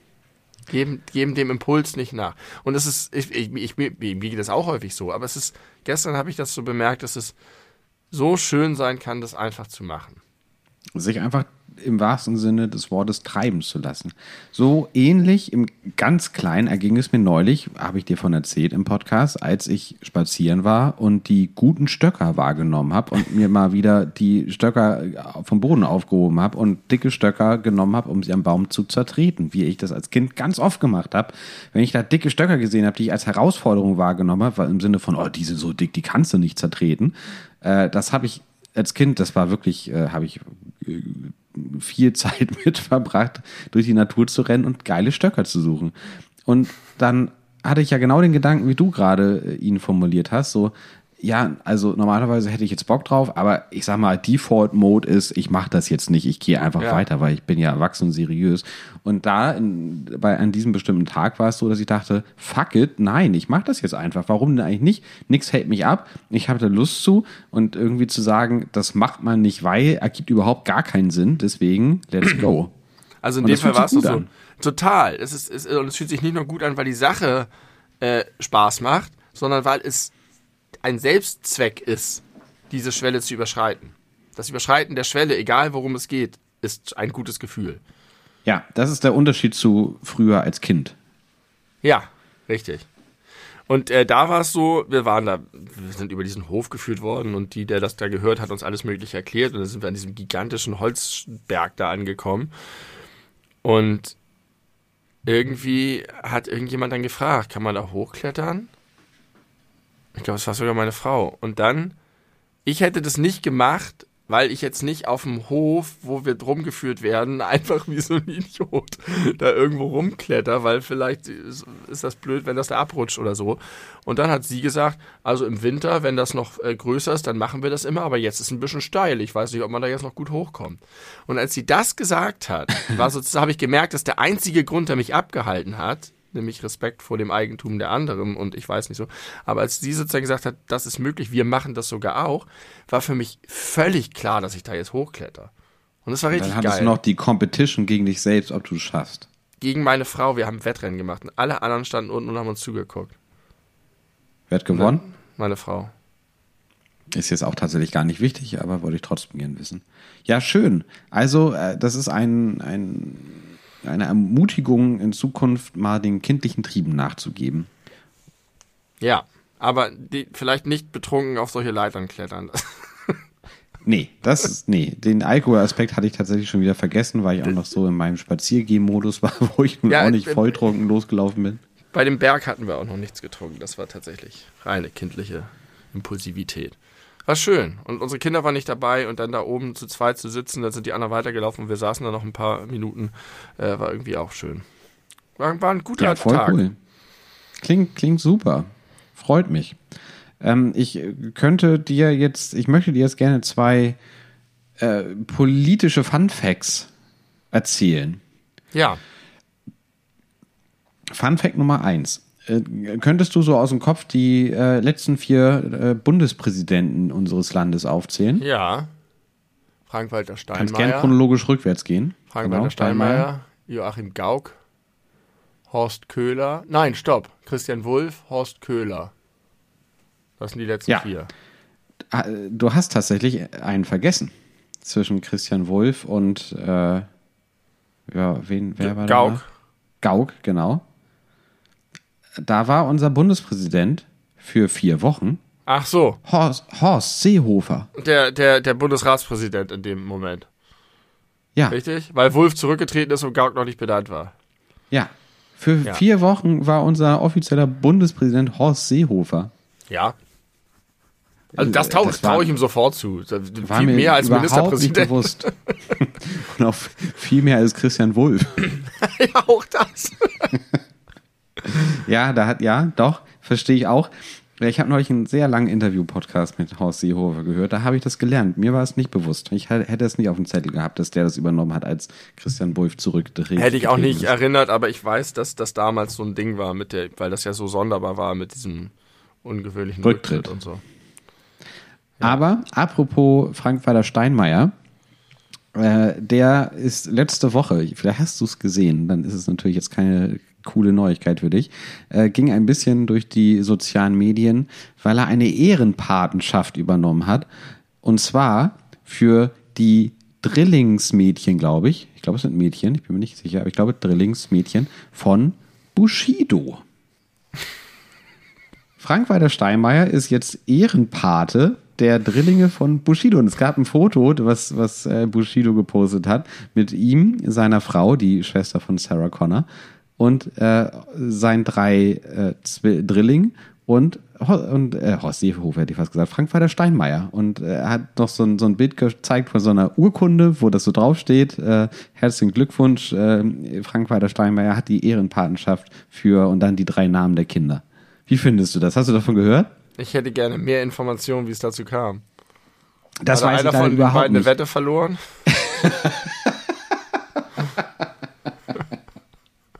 Einer von den beiden gefällt mir sehr gut bei der Formulierung dieser Frage. ich ich finde ich es ehrlich gesagt besser, wenn man nicht mehr darüber weiß, ja, außer stimmt. die Headline. Ja, finde ich, also abgesehen davon, dass Bushido ja, ah, ich verwechsel die auch immer alle, aber ja doch nicht so ganz unumstritten ist, sag ich mal. Der hat, äh, ich hätte fast Friedens- und Nobelpreis gewonnen. Der hat einen Integrationspreis mal gewonnen. Ja, das richtig. ist ja auch schon Aber heiß auch- diskutiert worden. Das wurde heiß diskutiert, glaube ich, zu Recht. Also der ist doch nicht so ganz ähm, cool. Nein, aber der ist, also wie er früher war, auf jeden Fall nein, äh, homophob, äh, typischer äh, Gangster-Rap und so, das äh, ist ihm viel vorgeworfen worden und er hat sich da auch nicht immer besonders klug distanziert oder irgendwie immer nur auf der äh, Metaebene, aber hat sich als Kunstfigur dargestellt, die sowas sagen darf, was ja kann man drüber diskutieren, aber auch ein bisschen einfach eine, ein easy way out ist. Äh, aber der ist doch ganz doll äh, geläutert durch seinen jetzt schon, keine Ahnung, zwei Jahre oder so dauernden Prozess gegen äh, Arafat und Ja, äh, genau. Ach er ist ja. unter Polizeischutz. Da ist er der Gute, ist ne, jetzt in dem die Ganzen. Snitch, ja, auf jeden Fall das Opfer, auf jeden Fall. Ja, ja. Das, der Gute weiß ich jetzt nicht, aber Ja. auf jeden Fall das Opfer. Und der hat ja, ich weiß gar nicht genau, ich glaube acht Kinder oder so mittlerweile, also ganz viele Wow. Kinder und äh, ist entsprechend auch ja, ganz doll Familienvater und schlachtet das auch sehr doll aus. Aber ja, das hat so sein Bild in der Öffentlichkeit auf jeden Fall nochmal ganz anders gefärbt, dass er dann jetzt mit der Polizei kooperiert als der Typ, der früher irgendwie ACAB gerappt hat und so weiter. Ich habe, apropos Kunstfreiheit, ich habe gestern zum ersten Mal auch aufgelegt von der 13-jährigen DJ, das kann man in dem Fall, glaube ich, so sagen, Laila gehört. Achso, habe ich, achso, habe ich äh, noch nie gehört. Habe ich zum ersten Mal gehört. Äh, ist nicht überraschend, ist so, wie man es erwartet. Klassischer Ballermann-Hit. Wurde dann irgendwann abgebrochen. Und äh, dann habe ich irgendwie noch mal kurz darüber ein bisschen gesprochen. Und es ist super sonderbar, die ganze Diskussion.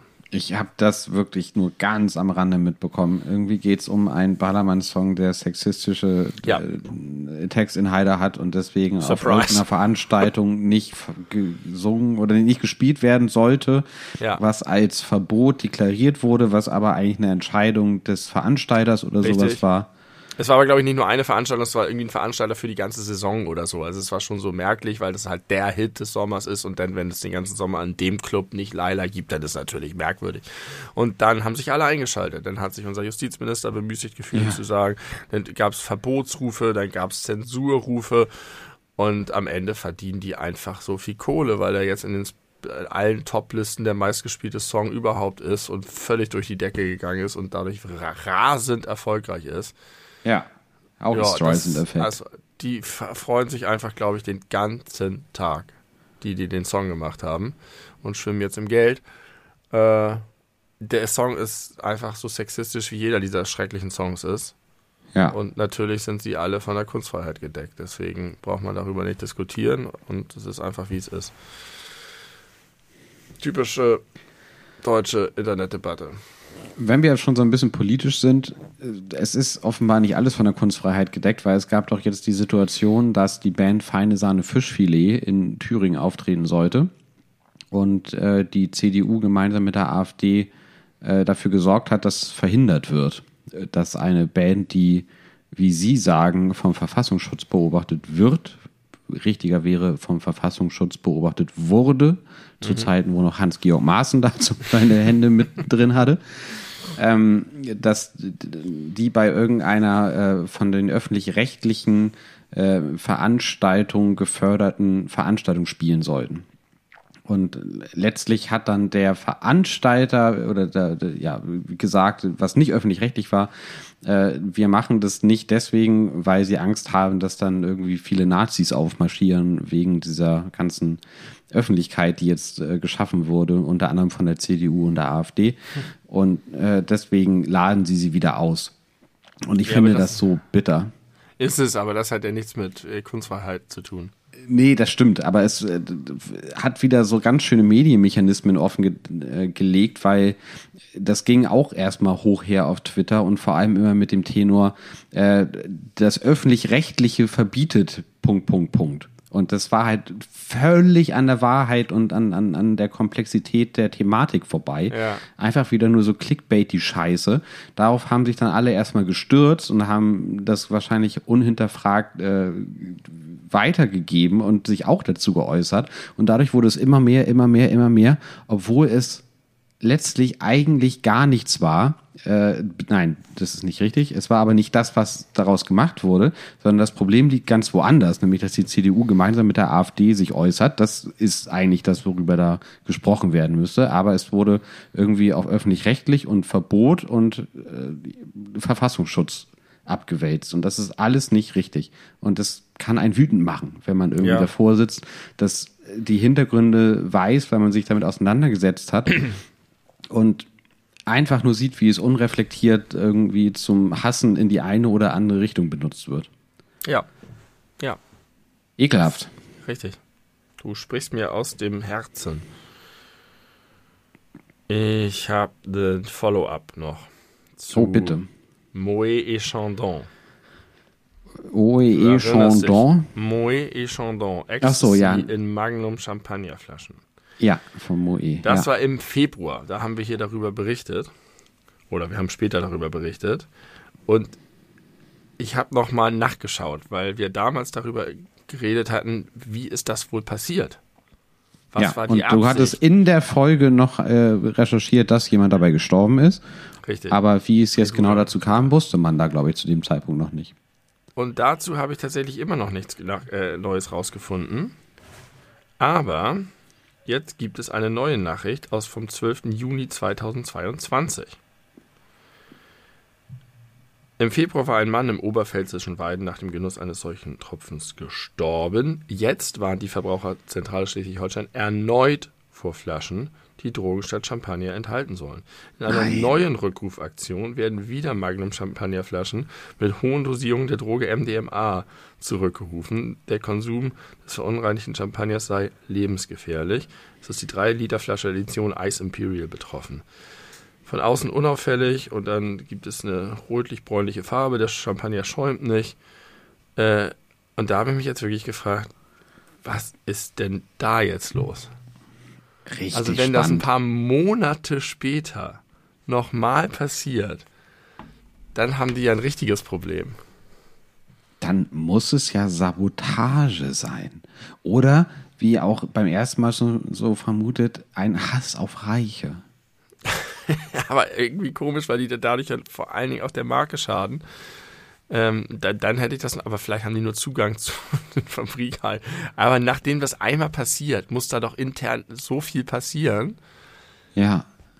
Und das Und ist die nicht groß durch ja die Presse auch- gegangen. Ich bin da nur drauf gestoßen, weil ich das zufällig gegoogelt, äh, weil ich das aktiv gegoogelt habe. Das ist, äh, wo habe ich das gefunden? Bei Brisant, ARD. Dabei ist das doch jetzt noch viel spannender als beim ersten Mal, wenn das sich wiederholt. Und beim ersten Mal wusste man ja auch genau die Charge. Das heißt, es muss ja Richtig. zurückverfolgbar sein, wo es passiert ist. Wäre es natürlich auch interessant zu wissen, ob das jetzt wieder aus derselben Produktionsstätte äh, stammt. Also man, die Chargennummern sind wieder bekannt. Mhm. Ähm, tja, Natürlich sind die bekannt. Reicht ja ein, Ecstasy ein ist Vorfall. eine synthetische Droge, die auch als Ecstasy mit abgezogen I, Adam, X, Eve oder Love Drug bezeichnet wird. Love Drug. Im Slang als Love Drug. Passt auch ganz gut zu unserer Einlassung in Richtung Hardstyle und Techno vom Anfang dieser Folge. Ja. Richtig. Und habe ich schon von dem, ähm, fällt mir gerade ein, weil ich das in der U-Bahn recherchiert habe, habe ich schon von diesem Lehrer erzählt, den, äh, den ich korrigiert habe öffentlich Nee. in der U-Bahn. Ich fahre jetzt wegen des 9-Euro-Tickets viel U-Bahn und da war eine Schulklasse. Du lügst, wir haben's, du hast schon selber zugegeben, du fährst vor allem viel Urbahn, um mehr Videospielzeit zu haben. Ja, wegen des 9-Euro-Tickets. Aber Ja. Ja. keine Lüge, nur ein, eine unvollständige Information. Äh. Alter, das Video von Donald Trump. Egal. Ähm, da, da saß ein Lehrer mit seiner Schulklasse drin. Und der Lehrer war so doll das Klischee eines selbstgefälligen Lehrers, der sich total darin gefällt, einen Wissensvorsprung gegenüber seinen SchülerInnen zu haben. Mhm. Und dann aber so ein bisschen kumpelhaft das macht. Und der hat, die haben dann gesprochen über die U-Bahn und das U-Bahn-Netzwerk, weil sie da halt gerade drin waren. Und ähm, dann ging es irgendwie darum, dass einer gesagt hat, hä, aber wieso denn U-Bahn, wenn das Untergrund ist, wenn die hier die ganze Zeit überirdisch fährt. In Hamburg fährt die U-Bahn teilweise überirdisch. Und dann hat der so angefangen, so einen aus Halbwissen bestehenden, aber komplett selbstbewusst vorgetragenen Monolog zu halten, mit so Fragen gespickt und mit dieser schrecklichen, man nennt sie Ostereierpädagogik. Äh, wo er dann sagt, so, ja, also hier, ähm, ne, Sven oder keine Ahnung, ähm, was, wie, was, warum könnte das denn wohl sein in Hamburg? Äh, was meinst du, warum kann man denn da vielleicht nicht überall Tunnel bauen in Hamburg? Ne? Also was ist denn noch so in Hamburg? Ne? Vielleicht großer Fluss, was könnte denn da, ne, was meinst du denn, was da das Problem sei? So richtig unangenehm. Und dann, dann sitzen die da und sagen so, ja, äh, vielleicht wegen der Elbe. Ja, bravo Sven, gut, genau. Hm. Also so richtig ein Pädagoge der schlimmsten Art. Und äh, der hat das die ganze Zeit gemacht und ich saß daneben und habe Switch gespielt. Gut, dass du das mit dem Videospiel erwähnt hast. Ich saß einfach die ganze Zeit und habe meine, meine schrecklichen Killerspiele gespielt. Und die Jugendlichen schielten immer zu mir rüber, aber mussten dann ihrem, ihrem Lehrer da in die Augen schauen und Fragen beantworten. Und dann sagte einer, hä, und wieso denn eigentlich S-Bahn? Wofür steht denn das S? Und wie aus der Pistole geschossen, sagt der Lehrer, Stadtbahn. Und auch so, als ob die das wissen müssten, als ob sie ein bisschen doof wären, dass sie das nicht wissen. Und da habe ich schon kurz aufgeguckt, habe nichts gesagt und dann ging der Lehrer weg und ich spielte weiter und als der Lehrer weg war, guckte ich zu den drei auf und sagte, ist nicht, Stadtbahn ist falsch. das ist die Schnellbahn. Aber eigentlich ist es sozusagen einfach, äh, ist egal. Also ich habe so, so korrigiert und die guckten und fanden das irgendwie ganz toll. Und dann habe ich noch sowas hinterhergeschoben wie, äh, ist doch eigentlich, wäre es nicht eigentlich besser, wenn so ein bestimmter Typ Lehrer einfach sagen würde, wenn er es nicht weiß. Aber für manche Lehrer ist es einfach nicht erträglich, dass sie etwas nicht wissen. Und wenn ihr das dann zusammen rausfinden könntet. Oder irgendwie so, es war, ich habe nur ganz kurz noch was gesagt. Einfach so, weil, weil ich das so schlimm fand, dass der Typ einfach mit. Und es war auch offensichtlich so, dass er nicht sich einfach geirrt hat. Er hat mit. Naja, ist egal. Und die waren völlig fertig und haben dann so getuschelt und haben gesagt, Alter, da hat so ein Gamer gerade hier unseren Lehrer fertig gemacht. ja, das war schön. Ich kann das wirklich nicht ab. Warum ist es so schwer für die Leute einfach? Alle würden mehr davon lernen. Es ist doch keine Competition, ob jetzt irgendeine Lehrkraft, die studiert hat und 45 Jahre alt ist, mehr weiß als ein Siebklässler. So, liebe Leute, nach diesem kleinen Aufreger über den Menschen in der U-Bahn verabschieden wir uns in eine sehr kurze, sie ist eigentlich genauso lang wie immer, aber für uns ist sie unterschiedlich kurz, China-Pause.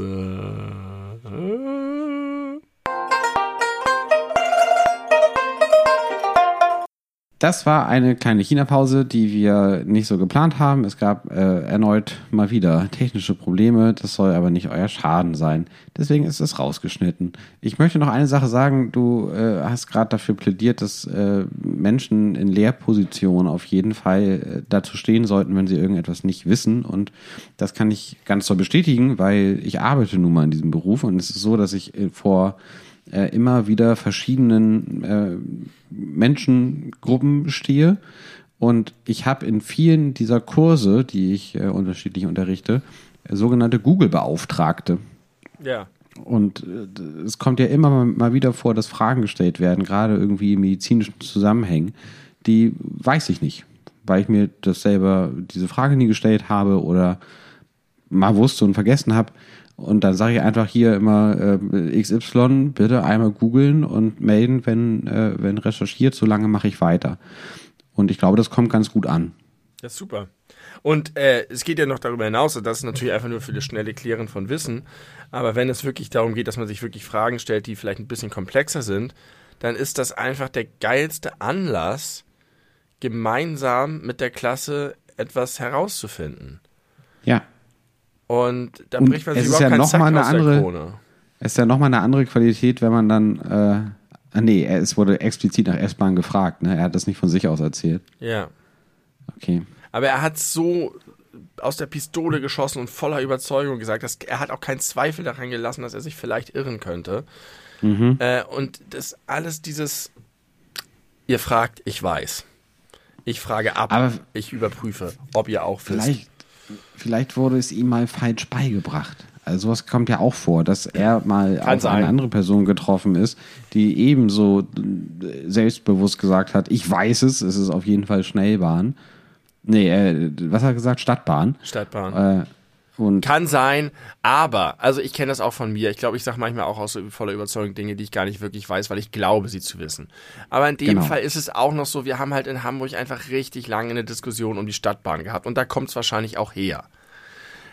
Und äh, vielleicht, dass er da Sachen durcheinander gebracht hat. Aber ich finde, wenn du so auftrittst als Universalgenie und äh, der König für deine Schüler sein willst, dann ist das einfach peinlich. Ja. Also es ist stimmt. überhaupt kein Problem, wenn jemand nicht weiß, was die S-Bahn heißt. Ist auch kein Problem, wenn jemand das mit der Stadtbahn vertüdelt. Aber in Kombination mit dieser Attitüde war es ein Genuss von meiner Videospiel aufzugucken und ihn nachträglich zu gucken. Ich ich habe kurz überlegt, ob ich es direkt mache. Das war mir aber dann zu fies ihm gegenüber. Und deswegen habe ich es so hinterher gemacht und ich glaube. Heimlich hinter seinem Rücken. Für die drei Jahre. Trotzdem glaube ich, dass es in dem Fall fairer war und für die drei Schüler war es, glaube ich, super. Dass ja, das, so, das wird sich auch rumgesprochen haben. Das ist halt auch noch dieses Ding, das ist häufiger so, dass ich renne ja mit meiner Konsole da häufig durch die Stadt und so viele Leute sind immer überrascht, wenn sie dann irgendwie noch eine Information über mich bekommen und sagen, das ist ein Gamer, was ist da los? Ich habe auch neulich eine Kollegin, die äh, sehr offen und interessiert ist. Es gibt einfach ganz viele Leute, die immer noch krasse Vorurteile haben und die einfach sagen, hö, hö, ja, spielst du da dein Moorhuhn? Hö. So. Und dann mhm. im Urlaub irgendwie ihre, ihre äh, drei Kriminal-Bums-Romane lesen ohne Anspruch und glauben, sie haben Literatur konsumiert, während ich Videospiele spiele, die deren Horizont um tausendfache überschreiten. So, das nur dazu. Aber diese Kollegin von mir ähm, ist halt total offen und interessiert, kennt sich aber gar nicht aus, ist schon relativ alt, hat nie Kontakt damit gehabt und war einfach fasziniert und sagte, was ist, was hat Fragen, kluge Fragen dazu gestellt. Und das war so angenehm, weil sie, für sie hat sich wirklich da ein kleines Tor geöffnet, weil sie sagte, oh, so, ah, und du und wie. Das fand ich total schön. Einfach da offen rangehen, Fragen stellen und nicht diese großkotzige Haltung dahinter. Es ist dieses alte weiße Männer-Syndrom. ja, das stimmt. Muss es so sagen. Tja. Ich möchte was verbieten. Abschaffen bitte.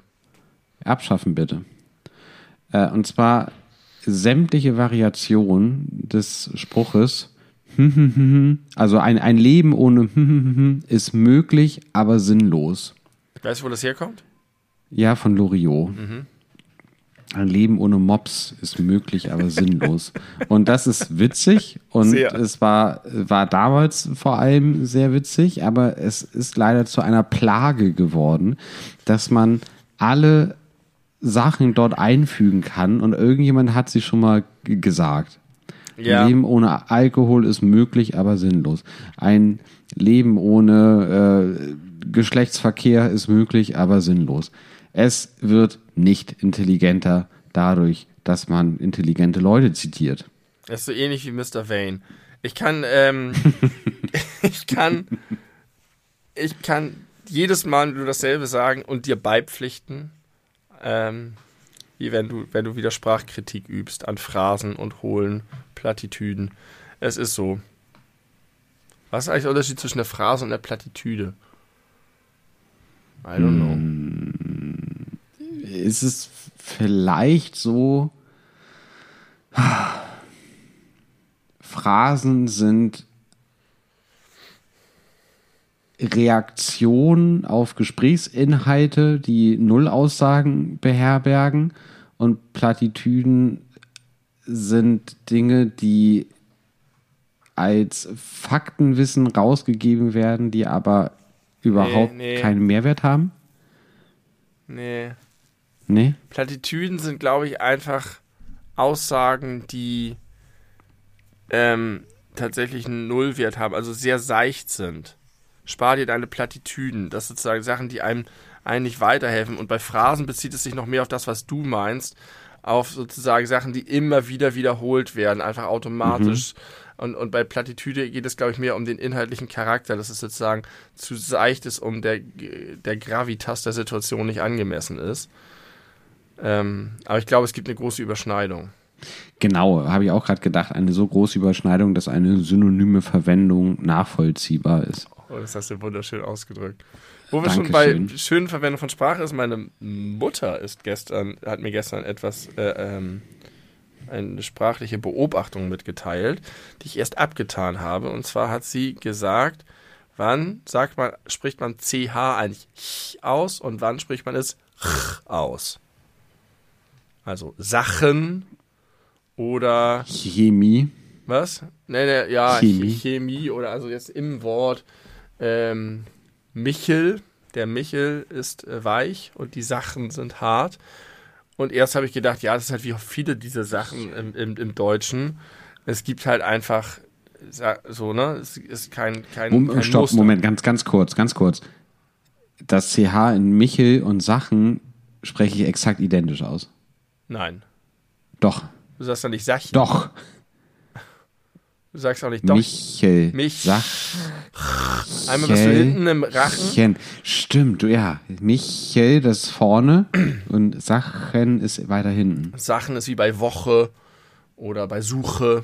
Aber kannst du Woche mit dem anderen CH mal aussprechen? Woche. Woche. Woche. Ja, okay. Mhm. I'm, und board. Äh, ich dachte, es wäre mehr oder weniger willkürlich, wie das tatsächlich bei manchen sprachlichen Phänomenen ist, kannst du vielleicht herleiten, aber er hat keinen, aber es scheint sehr, sehr klar zu sein. Nämlich immer, wenn davor ein A, U oder O steht, wird es hart ausgesprochen. Und bei allen mhm. anderen, bei Konsonanten und bei Is und Es, äh, spricht man es weich aus. Sicher. Genau, sichi. Ähm, nee, sicher ist, ist hart. Nein, sicher wäre hart. Sicher? Nee. Sicher. Sicher wie Woche. Sicher Woche. Woche. Woche. Na, erzähl mal weiter. So, und ich glaube, es hängt damit zusammen. Es gibt ja A, E, I, O, U. Wobei das A da nicht reinpasst. Aber das O und das U, da ist der Mund schon so weit zu, dass du für das wo du den Mund sehr weit auseinander nimmst, ist es unbequem. Woche. Aber Woche, da kannst du den Mund zulassen. Das mit dem A bin ich noch nicht so ganz hintergestiegen. Wache. Wach, Wache, Wache. Beim A könnte man vielleicht auch Wache sagen. Hängt es nicht vielleicht auch viel mehr mit dem Vokal zusammen, der danach kommt, als der, der nee. davor ist? Zum Beispiel bei sicher. Vom I zum Ch, sich, da musst du den Mund gar nicht bewegen. Aber wenn du sicher sagen willst, ist es viel unangenehmer. Ich glaube, ganz viele Sachen in der Sprache funktionieren so nach dem, wie melodisch angenehm es von der Mundbewegung her zu machen ist. Mhm. Da muss ich, muss ich nochmal drüber nachdenken. Das, mir war bis eben nicht bewusst, dass es im Deutschen unterschiedliche äh, Varianten gibt, CH auszusprechen. Außer Chemie und Chemie oder China und, und China. Oder ja, ja, richtig. Aber das ist ja eher dann eher ja, so, sowas Regionales. Ja. Hm. Ja, muss ich, muss ich ein bisschen drauf rumdenken. Aber wo wir schon bei diesem wunderschönen Thema Germanistik sind, ähm, ich habe. Ja, ganz kurz, nochmal, mir fällt gerade noch was auf. Dazu. Ja, bitte. Es ist hinten, weil du eben sagst, was danach kommt, sicher aber wenn du nicht ein S vorne hinschreibst, sondern ein, äh, äh, wenn du nach dem CH noch ein S hast, sagst du nicht Sichser, sondern Sixer, würdest du sagen, wie im Wort Wichser.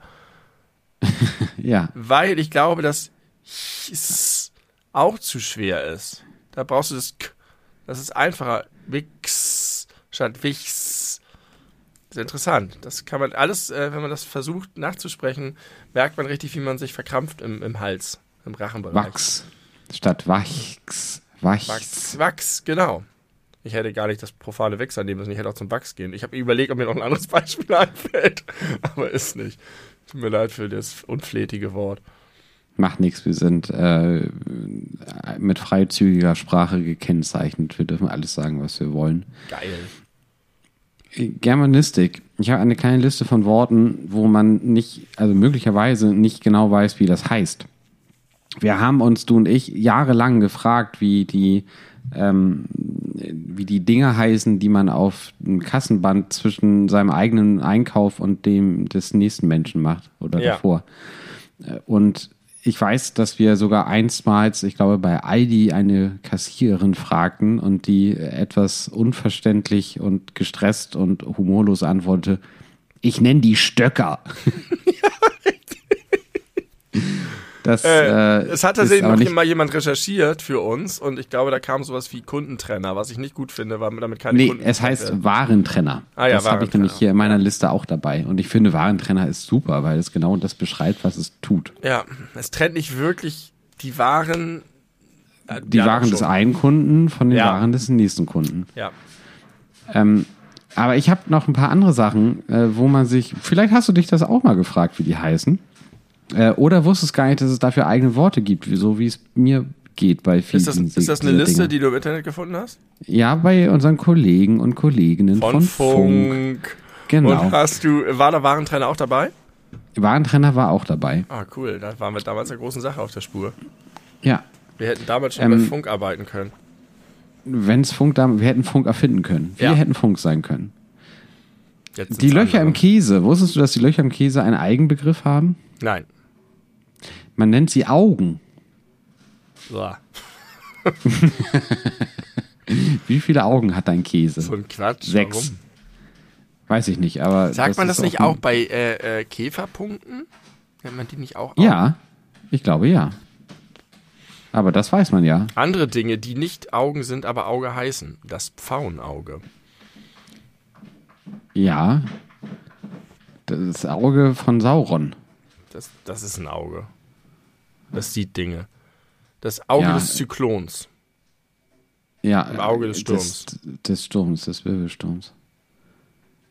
Orkan. Naja. Ähm, äh, der mit, das Metallteil am Gurt zum Anschnallen. Nee, keine Ahnung. Schnopsel. Schlosszunge. Schön. Schlosszunge finde ich auch sehr schön. Ah, Der Ausguss an der Gießkanne. Tülle. Ja, genau, Tülle. Sehr gut. Hätte ich nicht gewusst. Ähm, dann zwei noch. Drahtkäfig um den Sektkorken. Nee. Hätte ich jetzt nicht vermutet, dass es dafür einen eigenen Namen braucht. Gibt es aber offenbar. Da heißt Agraffe. Schön, das kenne ich tatsächlich von meinem Papa natürlich. Dem alten Genuss. Trinker. Lustmolch?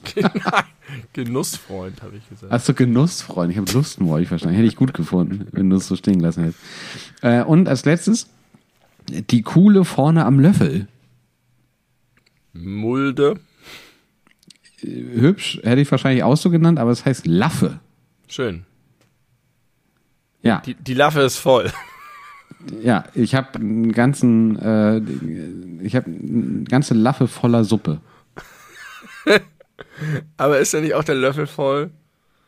Also, wozu Ja, deswegen hätte ich nicht gedacht, dass Ich man finde- da irgendwie ein eigenes Wort für braucht. Ja, genau. Das alles, was noch überbleibt, ist der Stiel. Und ich finde, das kannst du dann auch einfach Löffel nennen. Das ist das Essentielle am Löffel.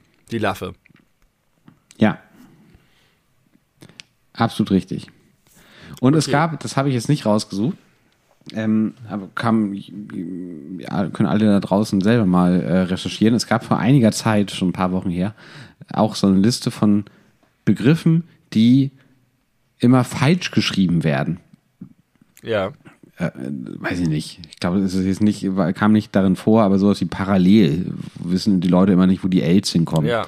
Oder Ich habe noch sowas. Äh, äh, Rhythmus sowas- mit Genau. Und Rhetorik. und Rhetorik, genau. Ähm, und Atmosphäre. ich habe jetzt, wie gesagt, diese Liste nicht vorliegen, aber mir ist ein anderes Wort eingefallen, wa- was ich vor ungefähr einer Woche oder zwei erst gelernt habe, wie man es richtig schreibt, dank Autokorrektur am Handy. Und zwar äh, möchte ich mal, dass du mir mal buchstabierst, wie du Ziffernblatt schreibst. Z, I, F, F, E, R, N. Blatt. Und B-L-A-T-T. Ja. Ja. genau, ist falsch. Das Wort heißt nicht Ziffernblatt, das Wort heißt Zifferblatt. Du hast Das gerade gesagt, wie man, das ist das gemein. Du hast gerade gesagt, sag mir, wie man Ziffernblatt buchstabiert. Nein, ich habe natürlich das äh, so gesagt, wie das alle Menschen sagen. Es, Ja, oder hast du okay. schon mal jemanden Aber dann ist das ja der Fehler. sagen hören? Aber das- dann ist ja, Fehler, ja. genau. Das ist da der Fehler. Also Andere Ziffernblatt schreibt man natürlich mit, n, aber da es das Wort nicht gibt, offensichtlich. Genau. Vielleicht ist die richtige Kategorie auch nicht die Sachen, die alle falsch schreiben, sondern alle die äh, Sachen, die alle falsch ausgesprochen werden. Das ist so ein bisschen Und wie dadurch Schafs, falsch Scha- geschrieben werden. Schafskäse, heißt eigentlich Ja. Schafkäse. Nur Ja. im Österreichischen heißt es Schafskäse. Ja, ach Gott, solche, solche äh, Unterschiede dann in den Regionen. Aber ich habe ja auch vor einigen Jahren mal gelernt, man sagt ja ganz häufig, äh, beschreie es nicht, wenn jetzt äh, Ja. irgendwas gesagt wird von wegen, oh Gott, jetzt könnte das und das noch So wie. Don't Ach, Jinx it im auf. Englischen. Genau, don't jinx it, aber auf Deutsch beschrei es nicht. Gibt es auch nicht, ist nicht richtig. Äh, findest du so nicht im Duden, vielleicht mittlerweile hinzugefügt, aber stand von vor ungefähr zwölf Jahren, da habe ich das mal gelernt. Ähm, beschreien ist ein Wort aus dem, aus dem Althochdeutschen, was bedeutet eigentlich, äh, wenn Kinder im Kreissaal auf die Welt kommen und dann dort die Wände beschreien, weil sie gesund und kräftig sind, die Lunge sich entfaltet hat, dann schreit das Neugeborene und äh, dann werden die Wände beschrien. Das heißt beschreien. Das Wort, was eigentlich richtig wäre, grammatikalisch, wäre verschreien. Und die ÖsterreicherInnen machen das nämlich genau richtig. Verschreien. Die sagen nicht beschrei es nicht, sondern verschrei es nicht. aber das Verschreien ist, bei uns ja was anderes. Wenn etwas Ja, genau. Verschriebenes, dann es ist etwas Verschrienes, aber verschrei es nicht, das benutzt man ja. Ja. in dem Kontext, wie wir diese Begrifflichkeit kennen, nicht. Aber das ist die eigentlich richtige, korrekte, dudenfähige Variante. benutzen wir ab jetzt. Verschrei es nicht. Ich Ähm, weder das eine noch das andere. Kurzer Nachtrag noch zum Schafskäse. Das hat übrigens einen, einen Begriff, den ich auch schön finde. Äh, dieses, dieses eingefügte S äh, zwischen in einem Kompositum. Wie es bei Schafskäse wäre oder bei ähm, ähm, Mitleidslachen zum Beispiel. Das heißt ja Mitleid und Lachen. Warum ist da jetzt ein S drin? Warum heißt es nicht Mitleidlachen? Um das auch wieder gängiger zu machen. Was ist denn Mitleidslachen überhaupt für, für ein Ding? Ich habe so Mitleid mit dir, deswegen lache ich. Das gibt's gar nicht, ne? Eigentlich nicht, aber es ist klar, was du sagen willst. Was ist ein anderes Beispiel mit Mitleids? Mitleidstränen? Nee. Ja, eher passt besser inhaltlich Weiß auf jeden nicht. Fall. Aber, Aber ihr kennt, ihr, es gibt davon unzählige Beispiele. Äh, Schadensersatz, okay? Ähm, das nennt man ein Fugen-S. Fugen es. Ja, das sind zwei Kacheln, die liegen nebeneinander, die passen aber nicht so ganz zusammen. Und um es richtig gängig und äh, stabil zu machen, packt man in die Fuge ein S oder als Fuge. Warum macht man das nicht bei Schadenfreude?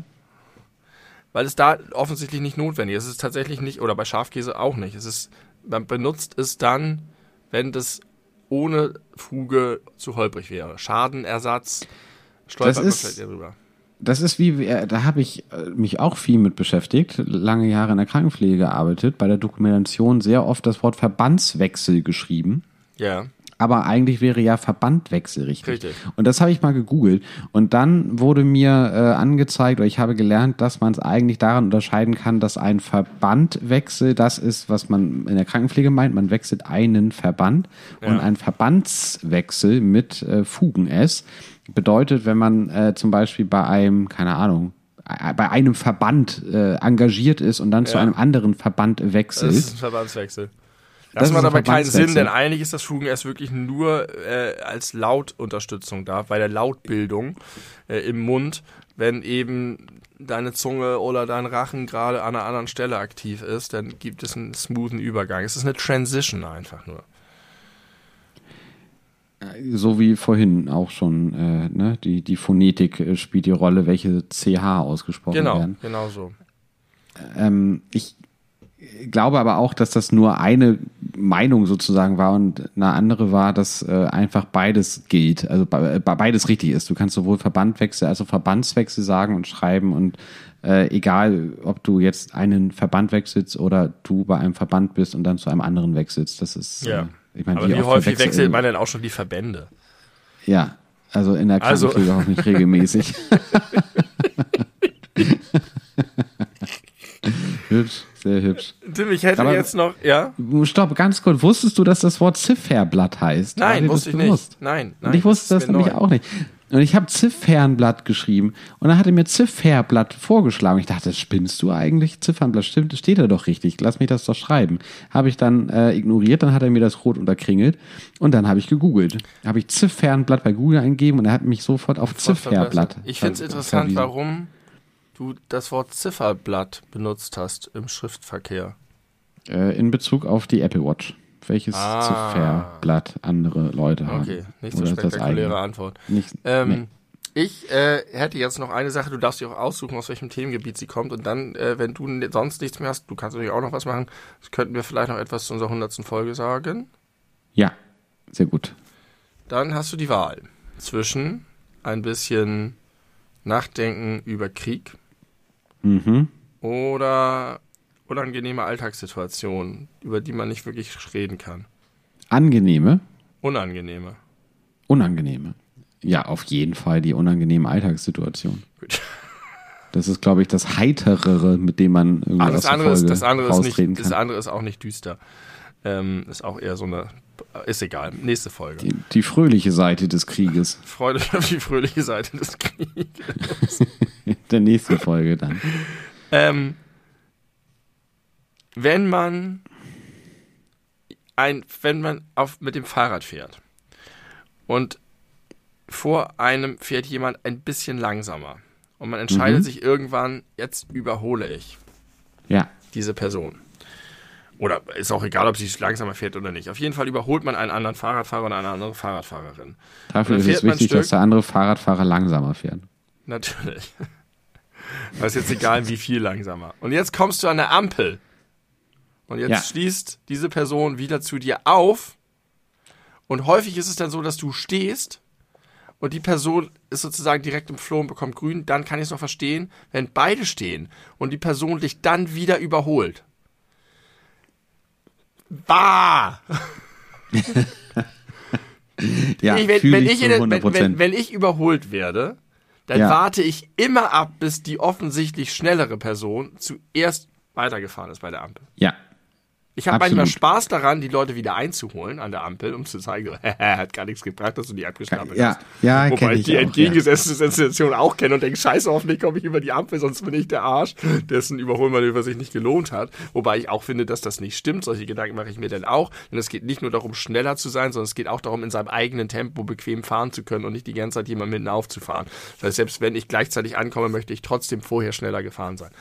Aber wenn ich dran bin mit überholt werden sein, dann lasse ich den Vortritt und bitte, liebe Leute, macht das auch, überholt nicht zurück. Das ist unangenehm sozial. Und man kann nicht darüber reden. Ich finde das richtig gut, dass du es angesprochen hast, weil ich da auch alle Varianten von kenne und da auch schon äh, häufig beim, äh, beim Fahrradfahren dann darüber nachgedacht habe. Und ich hatte vor nicht allzu langer Zeit auch die Situation, da habe ich eine andere Person überholt, weil die aber parallel aufs Handy geguckt hat. Also die war irgendwie gerade beschäftigt. Also ich Ja. konnte die Originalgeschwindigkeit nicht einschätzen, weil diese Person war gerade abgelenkt. Und dann habe ich diese Person überholt und dann, wie ich das dann so mache, äh, standen wir beide an derselben Ampel und dann gebe ich immer so ein bisschen extra Gas, um auch nochmal zu signalisieren, ich bin relativ schnell, es ist okay, dass ich dich überholt habe. Don't try me. Und dann war es aber so, dass diese Person, wenn sie kein Handy in der Hand hält, viel schneller war als ich und mich dann auch innerhalb kürzester Zeit äh, überholt hat. Als es dann wieder ging, da gab es so einen kurzen Abschnitt, da war es so eng, da konnte man sehr schlecht überholen. Deswegen habe ich mir auch extra nochmal Gedanken gemacht, ob das jetzt okay ist zu überholen. Und als ich dann gemerkt habe, als es dann ein bisschen breiter wurde, dass sie richtig an mir vorbeizieht, dann war es mir kurzzeitig unangenehm, ich wobei ich gar nichts dafür konnte. Nee. Äh, deswegen, ich bin, bin glücklich, dass du das hier ansprichst und das ist, ein, das ist eine Problematik. Aber ich habe gerade gedacht, du hast ja gerade gesagt, es kann ja auch sein, dass man einfach in seinem Gemütlichkeitstempo fährt und dann ist das schneller als das der anderen Leute. Das könnte ja aber auch beim Losfahren an der Ampel so sein.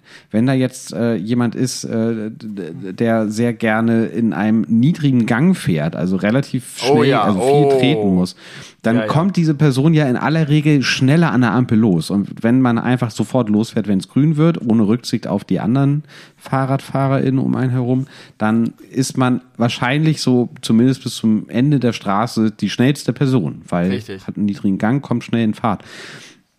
Und vielleicht gucken die überhaupt gar nicht auf ihre Umgebung, sondern ausschließlich auf ihr Das eigenes Problem. Gemütlichkeitstempo. Ich wünsche mir trotzdem, dass bei Ampelsituationen die Leute kurz von ihrem Gemütlichkeitstempo zurücktreten und eine Selbsteinschätzung des Fahrerfeldes vornehmen und sich dort einrangieren, wo sie hingehören. Da kann, können Fehler passieren, gerade wenn viel los ist, dann sortiert sich das nach der Ampel so ein bisschen.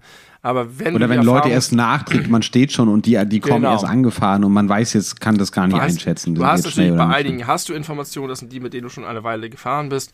Ich finde es auch immer spannend zu sehen, wie lange fährt man mit einer Person zusammen. Wenn du so irgendwie Ja. eine dritte Abzweigung mit der genommen hast, dann wird's spannend, wie weit es dich noch weiterträgt. Und da manchmal- auch immer bei mir der Gedanke, gerade wenn das Frauen sind, die vor mir fahren, oh fuck, denkt die jetzt, ich verfolge die, weil überall, wo die abbiegt, muss ich zufälligerweise auch abbiegen. Ja, das ist noch unangenehmer, wenn man zu Fuß ist. Das hatten wir, glaube ich, auch schon mal das Thema. Äh, aber ja, macht einfach euren besten, eure beste Einschätzung und lasst die vorfahren. Aber es ist natürlich auch echt schwierig, weil du kannst denn die, die du schneller einschätzt, nicht vorfahren lassen, wenn die gerade bummelig sind und vergessen, den Gang hochzuschalten. Sagst du eigentlich Ja. hoch oder hochschalten? Was sagt man? Wenn du hochschaltest, Also schaltet man für mich in einen Gang, der schwerer zu treten ist. Hochschalten. Ich schalte vom fünften in den sechsten hoch. Ich, ja. Ja, würde ich auch sagen. Wenn ich es gerade anders gemacht habe, dann war es ein Fehler. Ja, okay, also tut euer Bestes auf jeden Fall in solchen Situationen. Oder wenn ihr keinen Bock drauf habt und sagt, lasst mich mit der Scheiße in Ruhe, ich will nicht auch noch mich damit beschäftigen müssen. Ähm, ich fahre einfach und, und, und das reicht mir aus. Fair enough. Im Idealfall könnt ihr auch einschätzen, wenn ihr als letztes zu einer äh, diversen Gruppe an FahrradfahrerInnen äh, an die rote Ampel dazukommt, äh, vergesst nicht, dass die keine Informationen über euch haben. Und ihr ja auch nicht über die. Es sei denn, ihr habt die schon aus der Entfernung irgendwie fahren sehen und konntest. Also, ja, es gibt einfach unterschiedliche Informationslagen. Das muss man auch im Hinterkopf behalten. Das ist eine hochschwierige soziale Situation. Aber eine, und da möchte ich auch das nochmal unterschreiben, äh, wo man sich Mühe geben sollte, das Richtige zu tun. Ihr könnt es. Ja, you can be a better human. Yes. Haltet euch an uns. Wir sind die beleuchteten Brüder. Ähm, wir erzählen jetzt noch äh, kurz was zur hundertsten Folge. Benny, ich möchte dir diese Bühne bereiten. Hier ist deine Bühne. Ich soll das machen? Du bist Ja, doch der natürlich. Zeremonien, na, du bist doch der Zeremonienmeister. Nee, aber es Du bist ist doch bei Dinge dir. zuständig. Das ist egal, mach mal. Das, das will ich wirklich, dass du das machst. Okay, wir wollen die hundertste Folge, die am 26. August erscheinen wird. Was auch eindeutig heißt, dass es keine Sonderfolgen zwischendrin mehr geben wird. Aber für unsere Planbarkeit ist das gut. Äh, die wird am 26. August erscheinen. Das heißt, wir müssen sie logischerweise vorher aufnehmen. Und das soll nicht in der Kneipe zur alten Eiche, nee, wie hieß das? Rotbuche. Rotbuche stattfinden, sondern bei Benny zu Hause.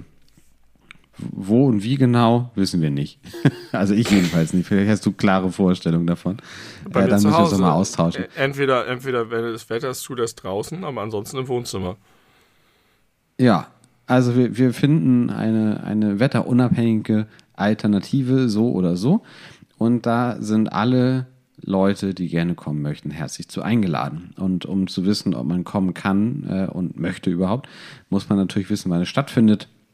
Und da sind wir jetzt äh, zwischen zwei Daten. Und das ist einerseits der 13. August oder der 19. August. Also entweder Korrekt. Samstag der 13. oder Freitag der 19. Und äh, mit dieser Folge oder vielleicht ein, zwei Tage später idealerweise äh, wird nochmal eine Umfrage, nee, muss gar nicht im Zusammenhang mit der Folge sein, können irgendwann erscheinen, äh, wird bei Instagram auf jeden Fall nochmal eine Umfrage kommen, wer wann mehr, äh, eher kommen würde. Dann äh, hören wir uns auch nochmal, äh, ich sag mal, privat ein bisschen um und dann entscheiden wir einfach das Datum, wo mehr Leute können. Noch hilfreicher wäre es, wenn ihr uns das einfach direkt äh, schreibt. Wobei man kann ja bei den Instagram-Umfragen auch sehen, wer wann, äh, ne? Damit wir nicht Ja. nur nach, nach äh, Quantität, sondern auch nach Qualität. des Na, auch, nach Qualität aussuchen. Aber deswegen habe ich gerade das so schön nebulös offen gelassen, weil wenn jetzt jemand wählt und äh, ist jetzt vielleicht zufälligerweise die letzte Person, kann diese letzte Person genau sehen, wie es steht. Mhm. Und äh, wenn aber unsere Entscheidung anders ausfällt, könnten wir es einfach damit begründen, dass wir sagen, ja, es sind noch privat so viele, also unabhängig von Instagram, so viele äh, Leute auf uns zugekommen, haben gesagt, lieber da, lieber da. Aber jetzt hast du gesagt, dass wir auch nach Qualität aussuchen. Ja, wir sind transparenter. Aber schreibt uns das trotzdem gerne auch, wenn ihr kein Instagram nutzt oder so, auf den privaten, bekannten Kanälen oder auch den weniger privaten. Ihr werdet das schon schaffen. Und dann. Belebu-Podcast. In der nächsten Folge wird dann verkündet, wann das, die, der Spaß stattfindet. Und wir werden sicherlich auch noch privat diverse Leute anschreiben und sagen: Hey, komm vorbei. Äh, das wird bestimmt lustig. Genau, wir werden das irgendwie so am, am späten Nachmittag, frühen Abend starten lassen. Dann kommen wir alle zusammen. Dann nehmen wir unsere hundertste Podcast-Folge vor Live-Publikum auf. Dann trinken wir noch irgendwie ein Bierchen oder machen Feuer bei dir äh, auf der Terrasse, reden über die Hühner und lassen den Abend gemeinsam ausklingen. Und lassen also 100, 100, 100 Folgen Podcast-Revue passieren und Getränke werden selbstverständlich gestellt. Bist du bescheuert? bringt jeder Mensch für sich selber mit, was er oder sie trinken möchte. Nein, nein, ich stell die. Okay, du stellst die. Einverstanden. Ich zahle für unseren Podcast-Server, äh, du zahlst für unsere hundertsten, also für unsere Jubiläums-Live-Folgen. Das ist genau. doch fair. Und wenn du dafür ungefähr, ungefähr so viel bezahlst wie ich für die letzten 100 Folgen, dann wird es ein rauschendes Fest. Okay, also äh, nehmt äh, um Teil an der Umfrage ist muss ich jetzt auf jeden Fall danach veröffentlichen, sonst kann ich nicht dazu aufrufen. Vielleicht gibt es mehrere, nein, gibt es nicht. Ach, egal, ich mache das mal spontan. Ähm, meldet euch bei uns nochmal der 13. 12, äh, 8. ein Samstag oder der 19.8. ein Freitag in Langenhorn, in Hamburg-Langenhorn, in der Nähe des Bahnhofs Fußbüttel Nord. Das kann man, glaube ich, sagen. Äh, wenn, Kim, ihr, wenn Kim Frank uns hier zum Durchbruch hilft, will ich nicht gedoxt werden. Ich sag ja nur die nächste U-Bahn-Station. Ja, das, ist, gut, ist wirklich noch kein Doxing. Und dann, äh, wenn ihr, das muss man natürlich auch nochmal abklären, ne? Also wenn dann die Leute sagen, sie wollen auf jeden Fall kommen, dann muss ich dich doxen. Also zumindest so vor den Einzelpersonen. Ja, vor den Einzelpersonen ne? ist okay, aber. Genau. Also ja. dann sagen wir natürlich nochmal Bescheid, wo ihr wann genau sein müsst. Aber zunächst einmal geht es darum, an welchem Tag äh, ihr euch vorstellen könntet, nach Hamburg-Langhorn zu fahren, um mit uns einen guten Abend zu verbringen und äh, live im Publikum dabei zu sein. Und dann, wie gesagt, geht der Abend noch schön weiter. Das wird herrlich. Vielleicht machen wir Musik, Benny. Was hältst du davon? Ja, habe ich, auch schon, hab ich auch schon überlegt. Also vielleicht gibt es sogar noch ein kleines Live-Konzert von einer mäßig begabten Band aus zwei äh, Männern bestehend. Mal gucken. Äh, teilt es uns mit, wann ihr könnt und wollt und äh, seid dabei, wenn wir in zwei Wochen uns zur 99. Folge wieder treffen. Wow. Und ja, krass, ne? 99 Folgen. Ich bin äh, selig. Möchtest du noch was sagen mit meinem Cabo in deiner Hand? Ich wollte nur sagen, dass ich dein Cabo in meiner Hand habe. I called it. Ähm, gut, dann vielen Dank für alles äh, und so weiter. Äh, bis zum nächsten Mal, eure beleuchteten Brüder sagen an dieser Stelle, wie immer, gehabt euch wohl.